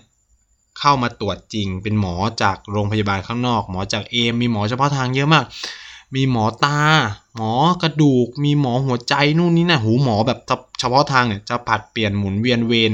เข้ามาที่มหาลัยเป็นประจำนะครับแล้วมันเป็นสิ่งที่มหาลัยต้องโพรไวด์อยู่แล้วนะครับทุกมหาลัยเนี่ยต้องโพรไวด์เรื่องเฮลท์แคร์ให้กับนักศึกษานะครับอันนี้เป็นกฎหมายทั่วโลกนะฮะที่ต้องมีครับแต่คือมันจะมีเครื่องมือบางเครื่องมือที่เขาไม่มีเช่นเครื่องเอ็กซเรย์เขาไม่มีสิ่งนี้มันจะเจอคือว่าถ้าสมมุติว่า มันมีปัญหาอะไรกับปอดหรือแบบกระเพาะหรืออะไรที่ต้องแบบตรวจอัลตราซาวด์ต้องสแกนต้องเอ็กซเรย์เนี่ยเขาก็จะรีเฟอร์ไปข้างนอกแต่เราไม่ต้องเสียเงินนะครับเราเสียค่าเดินทางไปที่ศูนย์เทคนิคการแพทย์นั้นอะไรเงี้ยเพื่อไปสแกนไปเอ็กซเรย์อะไรเงี้ยเพื่อเอาจากนั้นเนี่ยเขาจะให้ฟิล์มมาเราก็ถือฟิล์มจากที่นั่นมาให้หมอที่ศูนย์แพทย์เราซึ่งก่อนที่เราจะไปเนี่ยเราก็ต้องได้ใบจากนี้เป็นของมหาลัยนะคือเราก็จะได้ใบจากมหาลัยบอกว่าเนี่ยเขาป่วยจริงนะต้องการหมอก็บอกต้องเอ็กซเรย์นั่นเอ็กซเรย์นี่ปุ๊บมันจะไม่เสียเต็มราคามันเขาจะมีคอนแทคกันอยู่ครับลงเขาเรียกว่าอะไรมหาลัยจะมีคอนแทคกับโรงพยาบาลต่างๆที่เป็นเอกชนที่ผมเคยเล่าไว้อยู่ซึ่งมันก็จะเล็กมากมีบางโรงพยาบาลก็แบบรับหรือแบบศูนย์เทคนิคการแพทย์ต่างๆไว้อยู่แล้วอะไรเงี้ยซึ่งมันจะลดราคาได้อย่างผมไปทำตอนนั้นก็50 บาทเลยประมาณเนี้ยไปเอ็กซเรย์ไปอัลตราซาวด์นะถูกมากเพราะว่าเขามีคอนแทคกันไว้แล้วอะไรเงี้ยแล้วมหาลัยก็จะเป็นคนจ่ายส่วนต่างตรงนั้นไปเองอะไรเงี้ยครับแล้วหมอก็จะมาวินิจฉัยนู่นนี่นั่นแต่หมออินเดียเนี่ยผมไม่รู้ทำไมไม่รู้ใครเคยประสบเหมือนผมหรือเปล่านะไม่ค่อยพูดหรือเขาคุยกับผมไม่รู้เรื่องหรือเปล่าไม่รู้นะแต่คือมันต้องสื่อสารด้วยภาษาอังกฤษด้วยแหละมันก็ยากมากโหผมตอนป่วยเนี่ยแบบตอนป่วยเป็นไข้เลือดออกตอนลำไส้อักเสบตอนเป็นไข้ใช่ไหมไอเรื้อรัง3 เดือนเพราะหมอกควันมั้งหลายอย่างอ่ะป่วยจนแบบไปโรงพยาบาลถี่มากอ่ะไปโรงพยาบาลแบบถ้ามาดูแบบป้ายนี่แบบโอ้โหไปอะไรเยอะแยะเนี่ยคือแบบผมเป็นขาประจำเนี่ยหมอไม่ค่อยพูดกับผมเลยแล้วแบบผมนี่ก็มีความพยายามนะไนท์ก็แบบไนท์มีความพยายามมากก็คือศึกษาบทเลยว่าคิดนี่แปลว่าไตนู่นนี่นั่น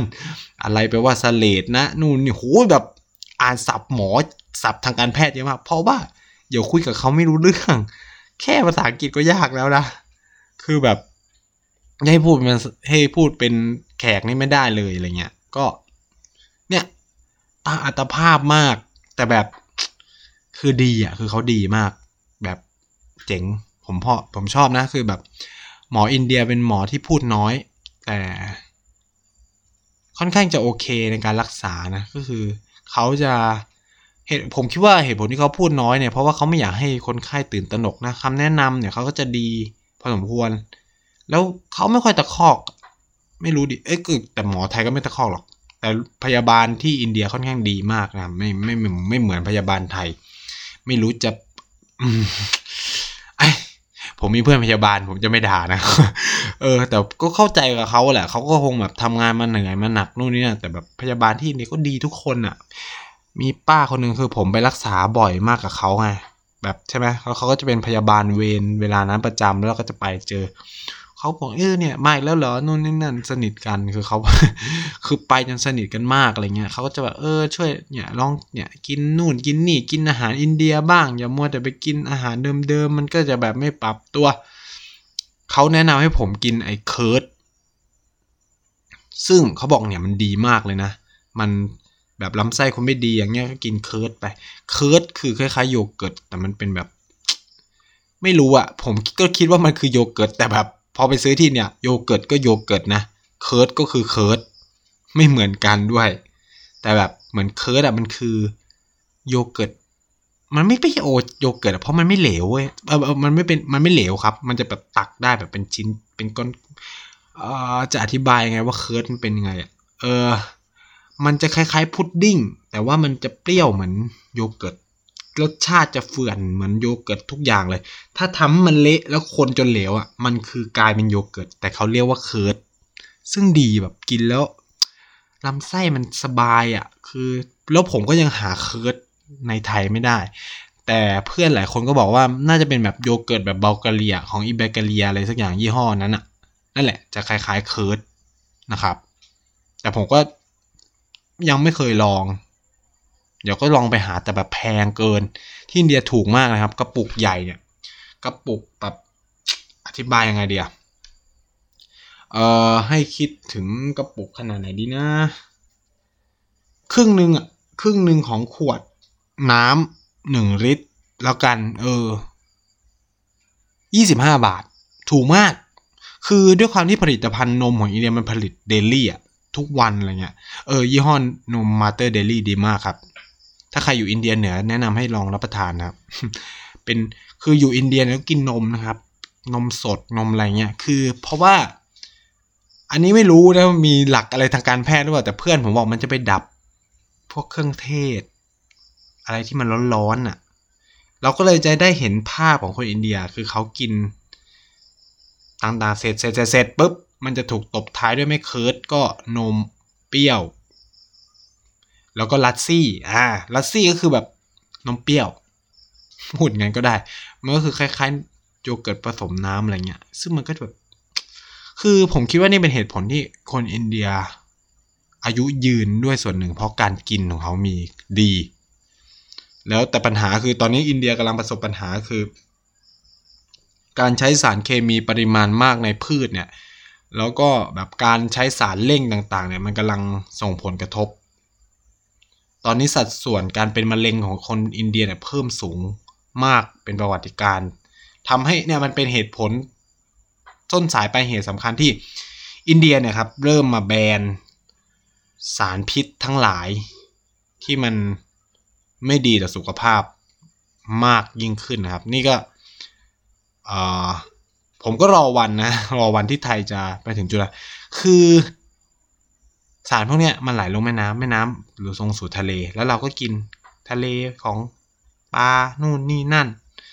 ปัจจุบันนี่ไทยใช้ฮอร์โมนเยอะมากน่ากลัวนะครับอันนี้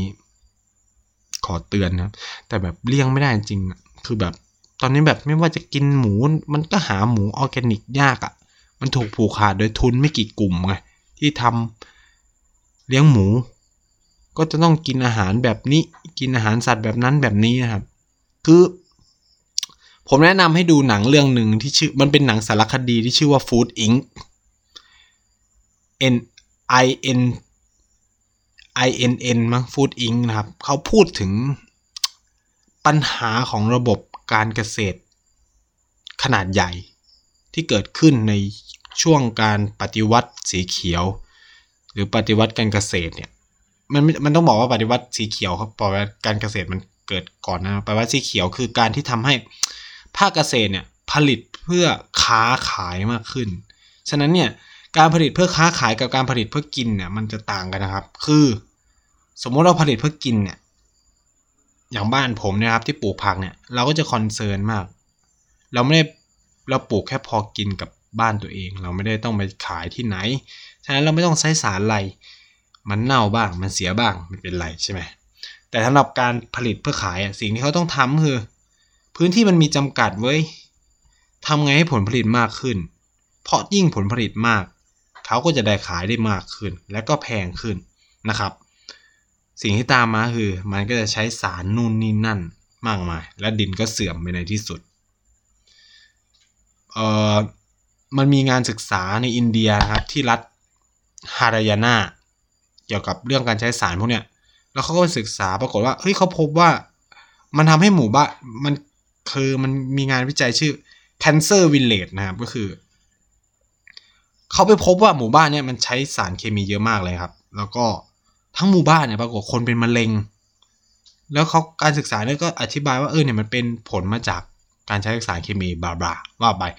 แล้ว Cancer Village เนี่ยไม่ได้เกิดขึ้นแค่ในอินเดียแต่เกิดในเมืองจีนเกิดในหลายๆที่เผลอๆจะมีในไทยด้วยแต่เรายังไม่มีการศึกษากันแบบจริงจังเพราะ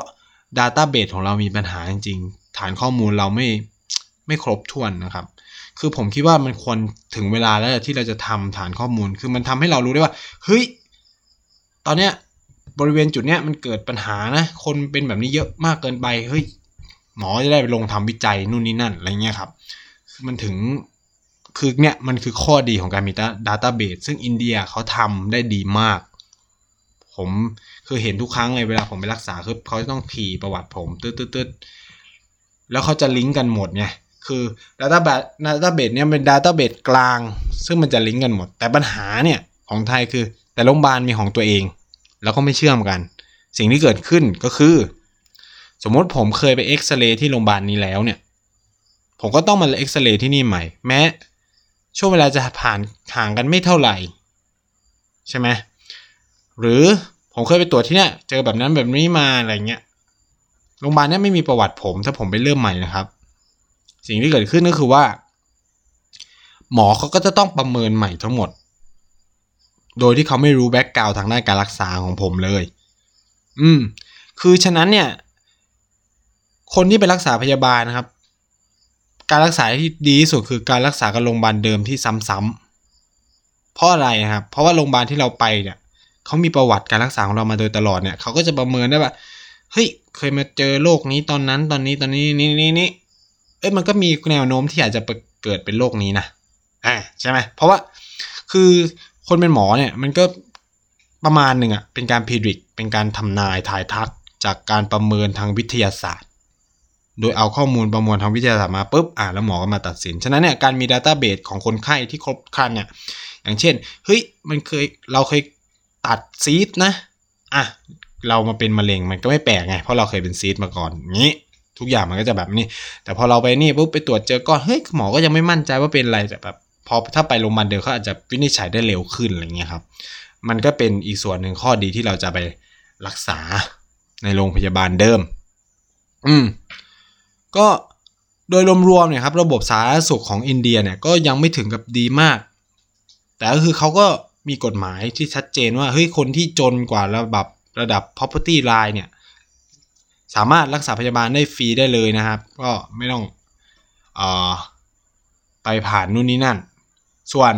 งบประมาณรายจ่ายของรัฐบาลอินเดียเนี่ยกับเรื่องสุขภาพเนี่ยน้อยมากครับไม่ถึง 1% หรือเปอร์เซ็นต์เดียวด้วยซ้ำนะครับของเงินทั้งหมดที่ใช้จ่ายหรือเงิน1% ของเงิน GDP ดิต่อ GDP ทั้งหมดของประเทศเนี่ยซึ่งถือว่า 1% นี่น้อยมากๆนะฮะนี่คือเรายังแต่แบบระบบต้องพูดระบบงบประมาณอินเดียอีกครับคือระบบงบประมาณของอินเดียเนี่ยจะไม่เหมือนกับประเทศไทยคือระบบงบประมาณอินเดียเนี่ยเขาจะตัดทอนเขาตัดเขาเรียกว่าอะไรตัดงบประมาณที่ต้องจ่ายประจำออกไปเลยคือเงินทั้งหมดที่เขามาใช้พูดเนี่ยในระบบงบประมาณคือเงินจริงๆที่เอาไปใช้ลงทุนแต่บ้านเราเนี่ยงบประมาณนะครับที่เราพูดกันทั้งหมดเนี่ยสมมติเฮ้ยเนี่ยฐานะสุดเนี่ยก็ได้ไปตั้ง 5% แล้วนะนู่นนี่นั่นนะครับ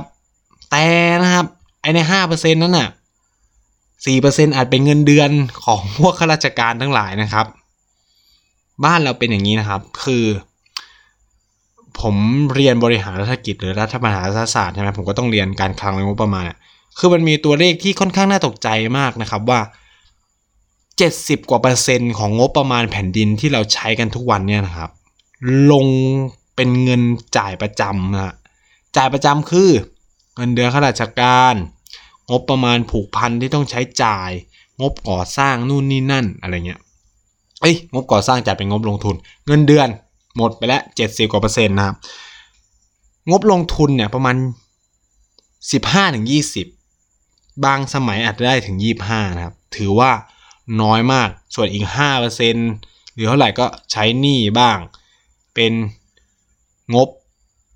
กลางบ้างอะไรเงี้ยก็แล้วแต่เขาจะตั้งกันนั่นแหละคือเราแทบไม่มีเงินเหลือไปลงทุนเลยพูดจริงๆคือประเทศไทยนี่อย่าคิดว่า66ล้าน6ล้านล้านนู่นนี่นั่นต่อปีนี่คือแบบ4ล้านล้านเนี่ยไปแล้วครับกับเงินเดือนข้าราชการเราเลี้ยงข้าราชการเยอะมากมหาศาลนะครับทั้งที่ข้าราชการเราทำงานน้อยมากมันก็คือใครจะบอกว่าไม่ถูกผมไม่รู้ก็เรื่องจริงถามว่าข้าราชการทำงานเยอะขนาดไหนวันนี้ผมอย่างคนที่เป็นข้าราชการก็จะมาบ่นผมอีกวันนู่นมันมีนู่นมันติดระเบียบนู่นนี่นั่นอะไรเงี้ยคือการไปคุกคีกับราชการเนี่ยรู้เลยนะครับว่าราชการทำงานน้อยแต่เหตุผลที่ราชการทำงานน้อยเป็นผลมาจากกฎระเบียบนู่นนี่ที่เขาติดทำให้เขาเสนอความคิดใหม่ผู้ใหญ่ก็ไม่เห็นด้วยนู่นนี่นะการขึ้นตำแหน่งเป็นไปตามระบบอาวุโสประเทศไทยนะครับ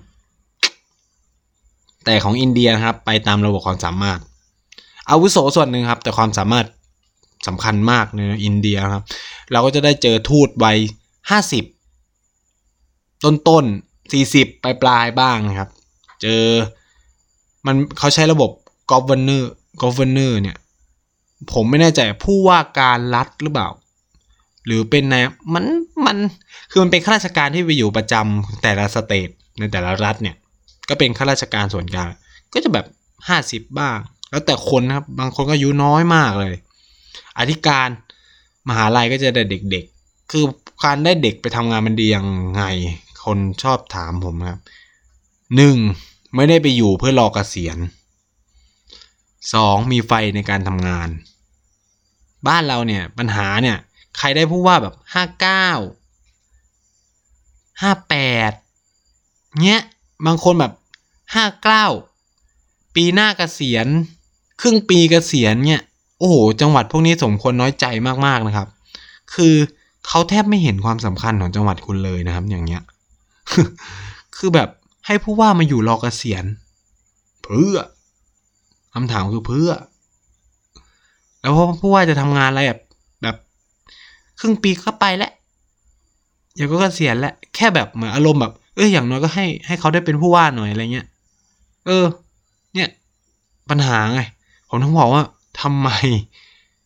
มันควรจะหมดยุคผู้หลักผู้ใหญ่อาวุโสแล้วมันควรจะให้เด็กหนุ่มมาทำงานมากคือแบบจังหวัดนครพนมได้ผู้ว่าอายุ40คือแบบหลายคนจะบอกเฮ้ยนี่เส้นผู้ว่าคนนี้เนี่ยน่าจะเส้นใหญ่หรือเปล่านู่นนี่นั่นโอ้นี่นะผมไม่ได้นี่นะผมไม่รู้สึกว่าเส้นใหญ่หรือเปล่าอะไรเฮ้ยเขาอาจจะแบบนู่นนี่นั่นแต่แบบได้ผู้ว่าหนุ่มก็ดีแล้วไงเขาจะได้แบบมีแรงทำนู่นทำนี่ใช่ไหมมีกำลังวังชา40อย่างน้อยก็ออกพื้นที่นู่นนี่นั่นมีความเรียกว่าอะไรสมองมันยังโลดแล่นมันยังปราดเปรื่องเราต้องเข้าใจว่าคนน่ะไฟแรงในยุคหนุ่มสาวนะครับไม่ได้เป็นไฟแรงในยุคแก่ๆพอแก่แล้วโอเคคุณชำนาญคุณนู่นนี่นั่นใช่ไหมแต่ถ้าคุณจะสร้างสรรค์น่ะมันยากแล้วมันต้องให้เด็กคือจะมีผู้ใหญ่อยู่2ประเภทผู้ใหญ่ที่ฉันอาบน้ำร้อนมาก่อนครับผู้ใหญ่ที่2คือให้ความคิดคุณน่าสนใจนะลองเอามาปรับดูไหมซึ่งเด็กอ่ะจะชอบทำงานกับแบบที่2มากกว่าผู้ใหญ่ประเภทแรกเนี่ยจะบอกเฮ้ยมันจะติดกฎหมายหรือเปล่านะเฮ้ยคุณไปดูกฎหมายก่อนไหมเฮ้ยผมว่าทำแบบนี้ไม่เวิร์กผมเคยทำมาแล้วเนี่ยผมก็เคยทำประมาณนี้แหละมันไม่เวิร์กจะทำเลยเนี่ยผู้ใหญ่ประมาณแรกๆคืออินเดียเนี่ยโชคดีของเขานะครับว่าข้าราชการเขาเก่งทุกคนไม่ว่าใครจะขึ้นคือเก่งเพราะมันสอบยากมากฉะนั้นเนี่ยในวงการบริหารจัดการเขาค่อนข้างมีความสามารถแล้วก็อาชีพหมอเนี่ยลืมพูดไปค่านิยมของคนอินเดียนะก็คืออยากให้ลูกสาวเรียนหมอนะครับส่วนลูกชายก็เรียนวิศวะแต่แบบค่านิยมนี้ก็หายไปพอสมควรแล้วคือถ้าใครอยากรู้ว่าค่านิยมนี้มันประมาณไหนเนี่ยไปดูหนังเรื่องทีอินเดียคือใครหลายคนอาจจะพูดว่าผมแบบทำไมชอบแนะนำหนังซ้ำๆแต่มันดีจริงๆคือหนังเรื่องมันดีจริงๆมันบอกอะไรเราหลายๆอย่างมันกล้าท้าทายระบบการศึกษามันทำให้เราเข้าใจสังคมอินเดียได้ดีขึ้นแล้วก็อันนี้ก็ทำให้เราเข้าใจระบบการรักษาพยาบาลของอินเดียมากขึ้นนะครับแล้วก็โรงพยาบาลที่เขาใช้เนี่ยบอกเลยว่านั่นคือโรงพยาบาลเอกชนผมพูดได้เต็มปากนั่นไม่ใช่โรงพยาบาลละโรงพยาบาลรัฐพื้นจะต้องกันดารกว่านี้มันจะแบบสกปรกอ่ะคือสกปรกมากคือไปเอมซึ่งเป็นเขาเรียกว่ามหาวิทยาลัยทางการแพทย์แล้วก็มีโรงพยาบาลด้วยเนี่ยแล้วก็เป็นโรงพยาบาลที่ดีที่สุดในประเทศอินเดียที่เป็นรัฐนะครับก็แย่มากผมพูดเลยคือแบบโหระบบบริหารจัดการอย่างที่บอกอ่ะแพทย์ก็น้อยใช่ไหมล่ะมีแค่ 19% อยู่ในโรงพยาบาลรัฐเตียงก็ต้องรับเตียงของคนทั้งประเทศ 71% อย่างเงี้ยในขณะที่โรงพยาบาลมีแค่ 42% โอ้โหไม่คิดภาพเลยว่าหมอจะแบบแล้วแบบคนจนก็ไม่ไปโรงพยาบาลเอกชนอยู่แล้วนะครับคนชั้นกลางเองเนี่ยแบบไปเจ็บป่วยกันทีนึงแทบจะล้มละลายนะครับคือช่วงนี้ผมเห็นคือแบบพรรคไหนแบบชูนโยบายรัฐสวัสดิการ รักษาสุขภาพทั่วหน้าเราต้องสนับสนุนพรรคนั้นนะครับคือเพราะว่าอนาคตเนี่ยมันไม่แน่นอนทั้งสิ้นรัฐสวัสดิการจะเป็นคำตอบแต่หลายคนก็จะบอกเอาเงินมาจากไหนไม่รู้อ่ะคือแบบเขาก็ต้องคิดคือหลายคนก็แบบคิดได้แล้วแหละคือหลายพรรคเนี่ยก็เริ่มเห็นแล้วว่าจะเอาเงินมาจากส่วนไหนบ้างนู่นนี่นั่นนะครับผมไม่ได้สนับสนุนพรรคใดพิเศษเพราะหลายพรรคก็สนับสนุนรัฐสวัสดิการออกมาแล้วถ้าจะทุกพรรคแล้วตอนนี้ออกเกี่ยวกับเรื่องรักษาพยาบาลทั่วหน้าฟรีแบบทุกอย่างหมดแหละก็เลือกพรรคไหนก็โอเคตอนนี้เกี่ยวกับสาธารณสุขไทยส่วนอินเดียเนี่ยเรื่องสาธารณสุขเนี่ยผมยังไม่เห็นนโยบายของพรรคไหนเป็นจริงเป็นจังมากนะคือเรื่องแบบอย่างเช่นยาสูบเนี่ยโอ้โหยังทะเลาะกันไม่จบนะครับในอินเดียว่าสุดท้ายคือแบบคนบางคนโดยเฉพาะเกษตรกรเนี่ยก็จะแบบไม่ชอบการรณรงค์ให้เลิกสูบบุหรี่เพราะว่าเขาก็จะขายใบยาสูบไม่ได้เหมือนตอนเนี้ยเราก็จะเห็นว่ากลุ่มเกษตรกรที่ปลูกยาสูบจะเริ่มออกมาคัดค้านการขึ้นภาษีบุหรี่แหละเพราะว่าเขาก็จะสูญเสียรายได้ในการเพาะปลูกถูกไหมทุกอย่างมันมี stakeholder คือผู้มีส่วนได้ส่วนเสียทุกอย่างมันเกี่ยวพันหมดนะครับการกำหนดนโยบายแต่ละอย่างเนี่ยมันต้องคิดมากๆอย่างเช่นบริการสาธารณสุขเนี่ยจะเอาเงินจากไหนมันจะกลายเป็นรายจ่ายประจำทันทีต้องพูดอย่างนี้แสดงว่าที่มาของเงินต้องเขาเรียกว่าเสถียรเลยต้องได้แบบเนี้ยทุกปีชัวร์ๆถูกป่ะถ้าปีนี้เพิ่มปีนี้ลดนู่นนี่นั่นคือถ้าเป็นอย่างเงี้ยไม่ได้นะครับต้องเสถียรเลยฉะนั้นเนี่ยในประเทศที่เขาให้รัฐสวัสดิการงบประมาณส่วนใหญ่เขาจะมาจากเงินรายได้บุคคลธรรมดาที่จ่ายภาษีนะครับแต่ประเทศไทยเนี่ยคนจ่ายเงินได้บุคคลธรรมดาเนี่ย 20% 50 60% เนี่ยมาจากแวตซึ่งเป็นรายได้ที่ไม่แน่นอนนะครับแวตเป็นรายได้ที่ไม่แน่นอนแต่ในสแกนในอะไรเงี้ยสแกนดิเนเวียนที่แบบเป็นรัฐสวัสดิการได้ทั้งรักษาฟรีทั้งเรียนฟรีนู่นเนี่ยคนเกือบ 100% 80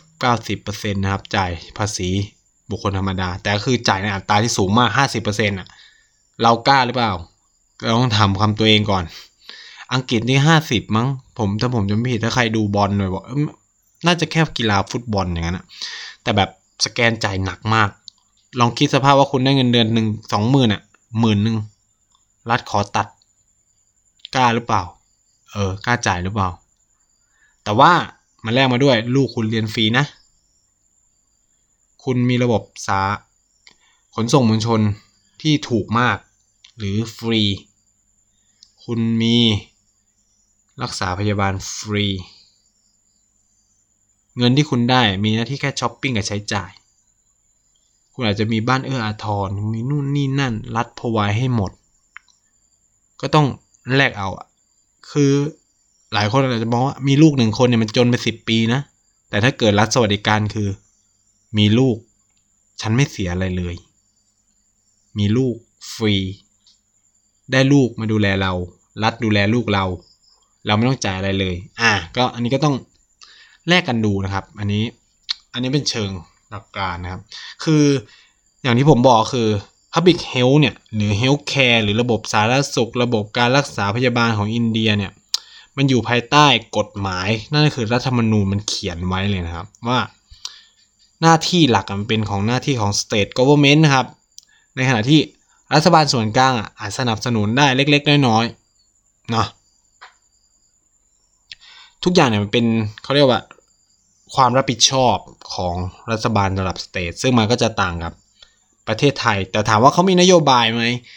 รัฐบาลอินเดียเนี่ยเขาจะมีนโยบายที่ชื่อว่า The National Health Policy นะครับซึ่งมันจะออกโดยรัฐสภาซึ่งเขาจะเป็นการแบบวางแผนมากกว่าว่าทิศทางเนี่ยการรักษาพยาบาลควรจะเป็นยังไงค่ารักษาควรจะเป็นยังไงโดยปรับดูกับอัตราการเติบโตทางเศรษฐกิจเป็นสำคัญนะฮะเพื่อให้พวกรัฐต่างๆเนี่ยมันมีเขาเรียกว่าไกด์ไลน์เพื่อจะไปจัดการกับ ระบบสาธารณสุขของรัฐตัวเองบางทีเนี่ยเขาไม่รู้จะทำยังไงนู่นนี่อ่ะมาดูแผนที่รัฐบาลมีทำตามนี้ก็ได้ถ้ารัฐไหนมันคิดได้เหนือกว่าก็ถือว่าเป็นโชคดีของประชากรรัฐนั้นถูกไหมครับแต่ว่าถ้าดูแล้วเนี่ยแค่นี้ก็พอละอันนี้ก็แบบเป็นเบสิกที่แต่ละรัฐควรมีก็ได้นะครับคือมันแล้วแต่ว่ารัฐเนี่ยมันจะเข้าไปบริหารจัดการยังไงบ้างครับโดยผมมีตัวเลขอีกน่าสนใจตัวเลขนึงน่าจะเป็นตัวเลขสุดท้ายแล้วแหละที่จะมาคุยกันก็คือว่าไอ้ตัว Public Health ของอินเดียเนี่ยในปัจจุบันนะครับเขารับผู้ป่วยภายนอกเนี่ยประมาณ 18% นะครับที่เป็นของภาครัฐนะครับอีก 44% เนี่ยก็คือผู้ป่วยภายในซึ่งแน่นอนว่าคนส่วนใหญ่ก็จะเป็นคนระดับล่างที่เข้ามารับการรักษาที่เจ็บป่วยอะไรเงี้ยเป็นหลักอะไรเงี้ยครับก็ภาพรวมๆก็ไม่ต่างกันมากคือประเทศไทยอาจจะดูดีกว่าเยอะมากๆเลยก็ว่าได้นะครับถ้าเราดูกันแบบนี้นะก็สำหรับก็ต้องขอบคุณนะครับคุณจินโน่ใจโกะ ที่ทวิตมาถามนายนะครับก็วันนี้นายก็ได้เล่าไประดับมากเลยครับก็ได้ดูเราก็ได้เห็นภาพระบบสาธารณสุขทั้งอินเดียแล้วก็ระบบของไทยวกไปเรื่องนู้นเรื่องนี้บ้างแต่ก็คือหลักๆเลยเนี่ยผมก็พยายามพูดว่ามันเป็นยังไงเนาะต่างชาติเป็นไงคือเรามีประกันสุขภาพมันโอเคมันรักษาได้เรารักษาของโรงพยาบาลได้แล้วก็ส่วนใหญ่ฝรั่งชาวต่างชาติที่มาอินเดียเนี่ยจะถูกถ้าอยู่นานเนี่ยจะถูกบังคับไม่ต้องทำประกันภัยสุขภาพแล้วก็ประกันอุบัติเหตุทุกอย่างต้องถูกทำหมดนะครับไม่งั้นก็จะเข้าเรียนไม่ได้เนี่ยเราต้องทำประกันเหล่านี้ไว้นะครับก็หวังว่าคุณจินโน่เนี่ยจินโน่หรือใจคุณใจโกะก็ได้อะจะได้รับความรู้แล้วก็แฟนๆรายการ Indie-India เนี่ยจะได้รับความรู้จากตอนนี้ไม่มากก็น้อยนะครับซึ่งคิดว่าเป็นตอนที่ไหนเนี่ยพูดนานที่สุดในประวัติศาสตร์การจัดรายการ Indie-India แล้วนะฮะประมาณชั่วโมงครึ่งนะครับไม่เคยพูดนานขนาดนี้มาก่อนนะครับแล้วก็คือในสัญญาหลายทีมากจะพยายามเรียกว่าอะไรล่ะเล่าหาคนมาเล่าเป็นเพื่อนคือเล่าคนเดียวมันก็เหนื่อยเนาะคือแบบคือรายการอื่นเนี่ยเขาจะมีคู่หมดเลยอะแบบรายการครูไผ่ครูโจใช่ไหม The Pop Lover เนี่ยเขาก็จะมีคุณกันกับคุณกายคือซึ่งเดี๋ยวเราจะมีภาคพิเศษนะครับที่จะไปฟิชเชอร์ลิงกันเขาเรียกว่าจะไปโคกันในการพูดนะฝากรายการ Pop Lover ด้วยใครที่ฟัง Indie-India สำหรับใครที่ชอบวัฒนธรรม Pop นะฮะคือคุณกันเนี่ยเคยออกของไนท์ไปแล้วนะครับเทปหนึ่งก็คือเทปเรื่องชินคันเซ็นใช่ไหมญี่ปุ่นอินเดียครับเพราะคุณกันเนี่ยเคยไปฝึกงานที่อินเดียกันไนท์นะฮะก็คือเป็นเพื่อนกันนะฮะ ก็บอกกันตรงๆเลยครับเดี๋ยวรอบหน้าเนี่ยคือเรายังไม่เคยเล่าเรื่องฝึกงานกันแบบจริงจังเดี๋ยวเราจะเล่าเรื่องฝึกงานที่อินเดียมันเป็นไงเพื่อ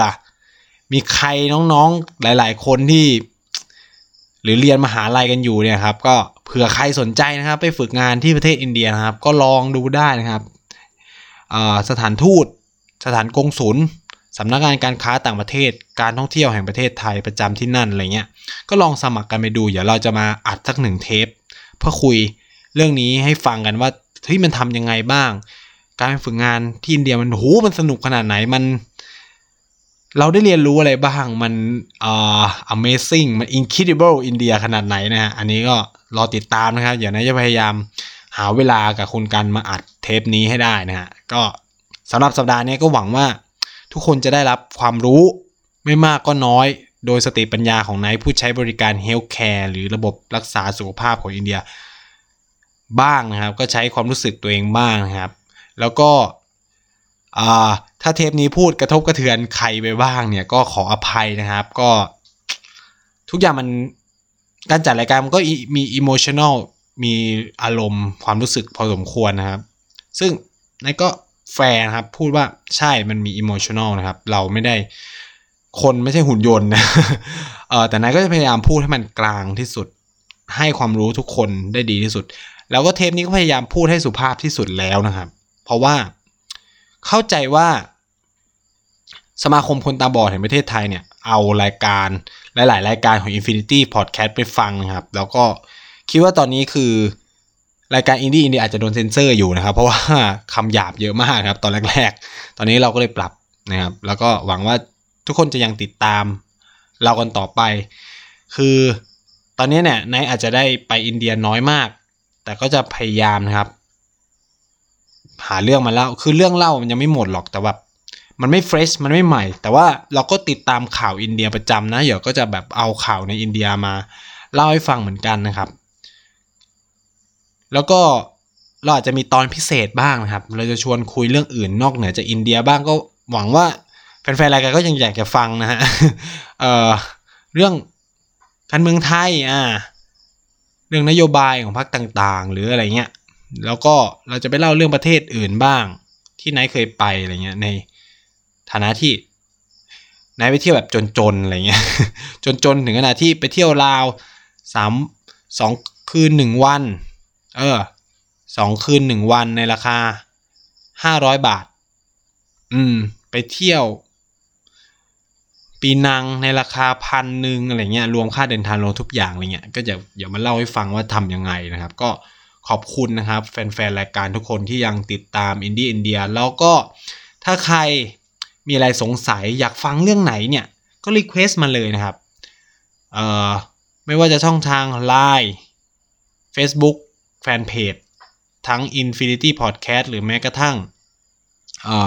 อินเดียเป็นประเทศวินเทจเนี่ยนายก็เปิดรับทุกคนนะครับหรือใครอยากติดตามข่าวสาร